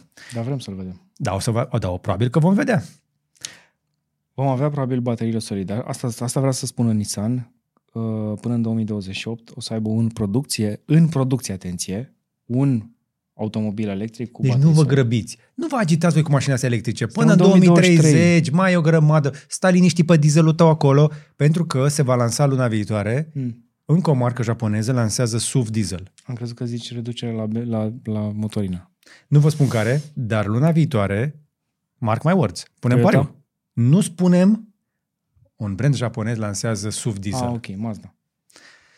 Nu spun. nu spun nimic. Bine. Deci, ia diesel, neamule, că ăsta e viitorul. Până în 2030 cel puțin, nu te stresa. Ce contează că se vând milioane de mașini electrice deja în lume? Milioane, milioane se vând, se vând milioane. Doar Tesla. Nu, nu, nu. Tesla e doar o parte din chestia asta. Pe Tesla a Nimeni trecut nu se uită la milioane. cât de multe s-au vândut în China în ultimul an. A, aia da. Nu avem toate cifrele. Pe, bine, acolo au pus și niște limitări de astea, uh, știi, n-ai electrică, nu prea mai poți să circuli. Au vândut sute de mii de electrice și tot grupul Volkswagen în Europa. Sute de mii de electrice Radu a donat de pe toate brandurile lor. Zeci de mii de Scode. Bă, deci electricele nu pleacă nicăieri. Abia au început și uite așa. Uf. Anyway, mai povestim noi despre chestia asta. Uh, filme interesante. Ne-a recomandat, uh, bine, mai, sunt patru episoade ale unui film interesant, Mhm. numește IG de la CC, cu domnul Burțun, care poate fi urmărit în uh, premieră pe Mhm. canal la noi de către membri. Uh, bineînțeles și de IG de la CC cu domnul uh, îi spunem Armand numele? Goșu. Așa? Hai să spunem numele. Care Așadar, va intra duminică. avem un episod special cu, uh, cred că s-ar putea să fie prim- primul român care a intrat pe lista aia de agenți Da. da. străini ai Moscovei. A, nu cred că e primul. Nu, nu, nu e primul? Da, exact. Primul român care a reușit să intre pe lista de persoane, de agenți străini, cum îi de, de, definește Moscova, uh, istoricul, doctorul în istorie uh, și jurnalistul, că a, f- a făcut și muncă de genul ăsta, Armand Goșu, uh, a venit uh, la IGDLCC și uh, nu cred eu că merită, o să vă convingeți singuri. Uh, cred eu că este locul în care poți să înțelegi mai bine de ce operează Rusia cum operează. Care-i mindset-ul acolo? Pentru că noi ne uităm la ei că arată ca noi cu două mâini, două picioare, dar sunt în altă paradigmă, cum ne profesorul Borțun, dar care e paradigma Rusiei? Uh-huh. Ca să înțelegeți mai bine paradigma Rusiei, trebuie să vedeți acest GDLCC, pentru că este... Ei sunt în alt film. Da. Nu, serios, ei sunt în alt film. Ok, și uh, care e treaba asta cu serialul ăsta de pe Disney+. Plus? Uh, tot Sorin mi l-a recomandat. Uh, Hmm. Este un serial despre niște băieți care vor să facă bani. Nu? Mhm. Dar o fac prin muzică. Ok. Uh, există uh, Danny Glover, care Mhm. am înțeles că joacă foarte multe roluri. Extrem de... Danny. Donald Nu spunem Danny, Glover. că suntem prieteni Sa, buni. sa, a, te cunoști că el. Donald Glover, um, care joacă și rol de um, personaj principal, Mhm. joacă și este și uh, director, face multe acolo Mhm. și vrea să facă bani și el vrea să devină agentul unui uh, prieten al lui care are o piesă și toată acțiunea bănuiesc că se întâmplă în Atlanta, că de Atlanta vorbim. Mhm. Și că e un serial foarte bun, pe care Sorin îl recomandă cu mare căldură, Mhm. așa că vă recomandăm și noi să-l încercați. Și dacă Cu tot două suntem la, thumbs up. la capitolul Disney, uh, o știre care era să ne scape, noroc că mi-am să aminte de ea, uh, Disney se restructurează. Uh, Iar? Păi nu, că acum gata, nu mai puteau amâna. Pe a făcut în 2002, do- 22. Se sparg în uh, Disney Entertainment, Așa. ESPN și parcuri și experiențe. Uh, apropo, în uh, Florida, guvernatorul se pregătește să preia controlul Consiliului Local al uh, Disney World, care era cumva autonom. A, de aia cumva vor să se separe ca să nu-i dea tot. Iată. Uh, și Disney va trimite acasă 7.000 de oameni, va reduce 5,5 miliarde de E, dolari în 7.000. costuri. Păi așa de mii de oameni oare sunt și partea personalului din parcurile de distracții? Să sperăm că nu sunt uh, în punctele cheie, cum ar fi la fast food. Animatorii. Așa. Nu, animatorii sunt punctele cheie, nu fast food-urile. Și ca să-l citez pe Nassim Taleb, uh, sunt fan, trebuie să recunosc, niciun zvon uh, nu devine adevărat până nu este negat oficial. Și Bob Iger, CEO-ul Disney, spune că nu ia în calcul vânzarea ESPN, care este principalul lor canal de televiziune de sport în Statele Unite. Uh-huh. Nu ia în calcul. Deci, cum, cum a zis Nassim Taleb, uh, toate zvonurile uh, sunt uh, false până când sunt negate oficial. Da. Sau cum, nu? Or, Așa, rumor, așa este. or rumor are false until, uh, nu mai știu, Officially denied. officially denied. Sau all rumors become uh, real. Sau, uh, anyway, cam asta era ideea. Uh, aflați voi cum este, citiți, citiți cărțile și poate aveți o memorie uh, literală mai bună ca a mea. Literală înseamnă să ții minte? Da. Uh, să ții minte la literă. Uh, iar Nasim Taleb vine la Brand Minds în 2023, uh, trebuie neapărat să mă să-l văd. Poate reușesc să-l convins să-mi dea un al doilea interviu, ceea ce ar fi dublu față de cât am făcut deja.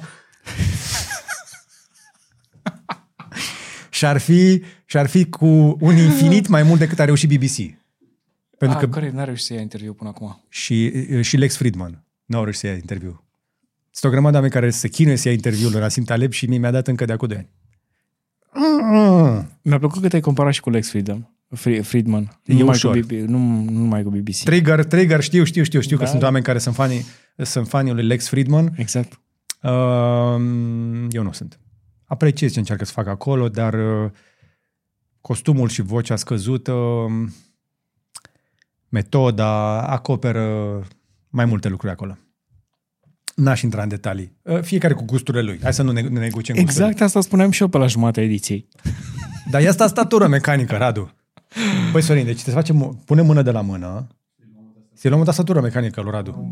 Dar de ce să-mi luați o tastatură mecanică dacă când nu o să am voie să o folosesc nicăieri? Păi nu, nu, nu, că îți luăm o tastatură mecanică și îți luăm și o cabină telefonică pentru ea. Dar știi că există tastaturi mecanice silențioase? Nu ne pasă! Care-i faza? Ajutați-mă, vă rog, explicați-mi voi care e faza cu tastaturile mecanice pentru non-gameri. Radu nu se joacă aici cu tastatura mecanică, butonează, scrie. Avem ediții de IGDLCC în care se aude pe fundal. Aveam acum Avem, ani. încă sunt acolo în arhivă, cineva le va găsi. Dacă o să-i zic lui Bing sau lui Bard, găsește BGDLCC în care Radu bătea în tastatura mecanică, le va găsi. Nu, că o să întrebe cine e Radu. Ba știi cine e Radu, mai bine decât știe Radu.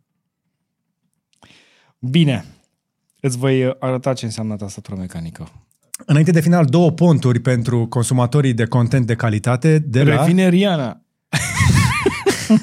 Vine Riana la halftime, la Super Bowl, că de fapt de aia o să te uiți, probabil. Nu știu. Dacă uh, Super Bowl-ul de anul trecut am avut uh, o sărbătoare hip-hopului care aniversează 50 de ani anul ăsta. Ok. Uh, avem NFL, Uh, și pe nflgamepass.com, pont uh, de la Sorin încă o dată, poți să vezi meciul cu 99 de cenți, inclusiv halftime-ul. Dacă te pasionează așadar fotbalul american, duminică noaptea spre luni... Nu, poți să vezi 31 de zile. Păi dacă dai pro.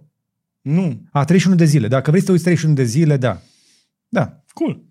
Anual e 30 de dolari. Deci dacă vrei să te uiți, să prinzi Super Bowl-ul și să vezi o lună de fotbal american cu 99 de cenți online, nflgamepass.com, inclusiv din uh, România, Uh, și al doilea, uh, cu ocazia asta mai avem și uh, încă un record. Uh, LeBron James și-a bătut, a bătut recordul, de fapt a bătut toate recordurile din uh, NBA la categoria uh, scoruri, adică număr total de puncte înscrise în meciuri, depășindu-l pe...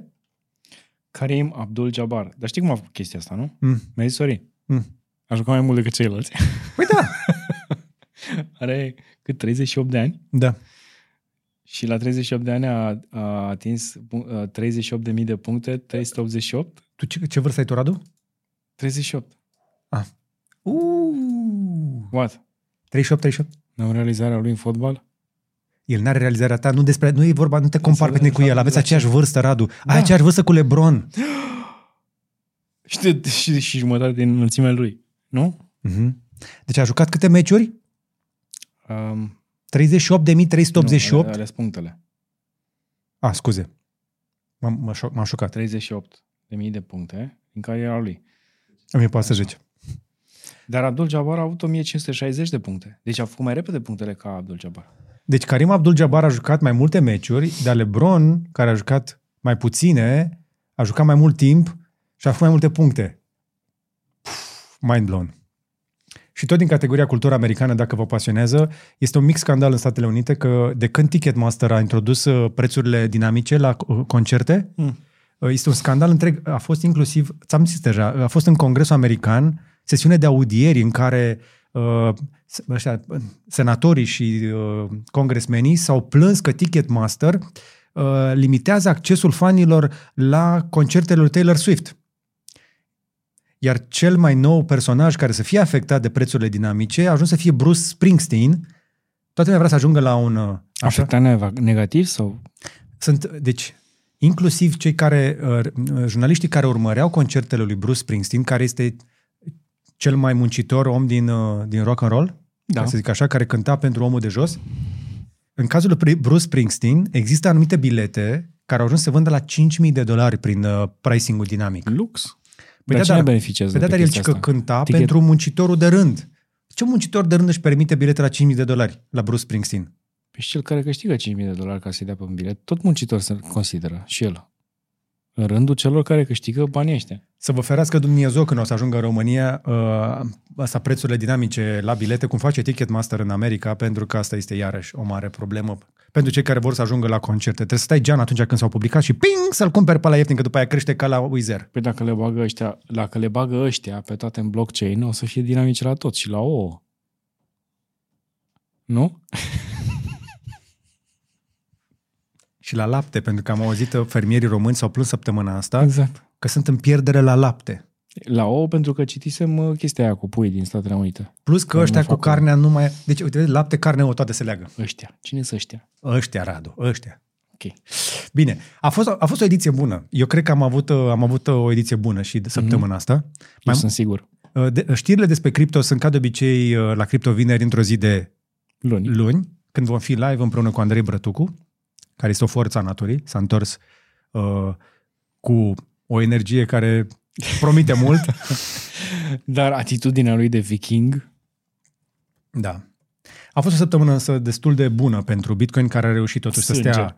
Nu, nu, hai să zicem că scăderea nu e chiar așa nasoală. A, a încercat să stea peste 23.000, dar nu s-a prăbușit înapoi. da. La momentul înregistrării noastre este, stă undeva la 22.700. Și Doge a ajuns măcar la 10, la un cent? Doge? Da. Ce e Doge? Păi, t- toată lumea vorbea de Doge cu un an de zile. Ce s-a Glumesc. întâmplat cu Doge? Da, da. uh, Dacă te pun să-mi zici cât valorează un, un Shiba, Nu pot. nu poți. Nu. Exact. E prea jos sub zero.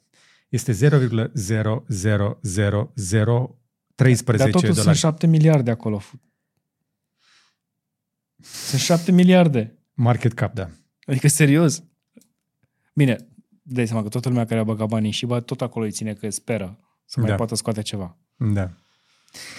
Bine, de câți, de câți Shiba ai nevoie ca să-ți cumperi un Shiba? Adevărat. Ah, miliarde. De Shiba. De. Și bă. Ai nevoie de miliarde de Shiba să-ți iei un Shiba. Exact. Bine, hai că ne-am jucat și azi. Râdem, glumim, uh, like, share și subscribe uh, vă dorim Uh, și ne vedem și săptămâna viitoare când uh, o să vină alături de noi, eventual mai facem un pic de rotația cadrelor pe aici și mai aducem și alte perspective. Dar suntem recunoscători că ne urmărești și ne susții în fiecare săptămână și pentru voi facem înainte de orice aceste ediții. Dacă îți dorești să le îmbunătățim, dacă ne-a scăpat ceva, dacă am uh, scăpat vreo greșeală, vino și spune-ne mai jos la comentarii că noi chiar ne uităm la ele și mai și răspundem, să știi, destul de des. Îi mulțumim lui Radu, mulțumim lui Sorin și mai ales lui Daniel Ivan care montează aceste ediții pentru voi. Le mulțumesc mai ales însă membrilor noștri, dar despre ei v-am mai povestit deja că sunt ai noștri ca brazii. Până data viitoare, gb.ro Over and out.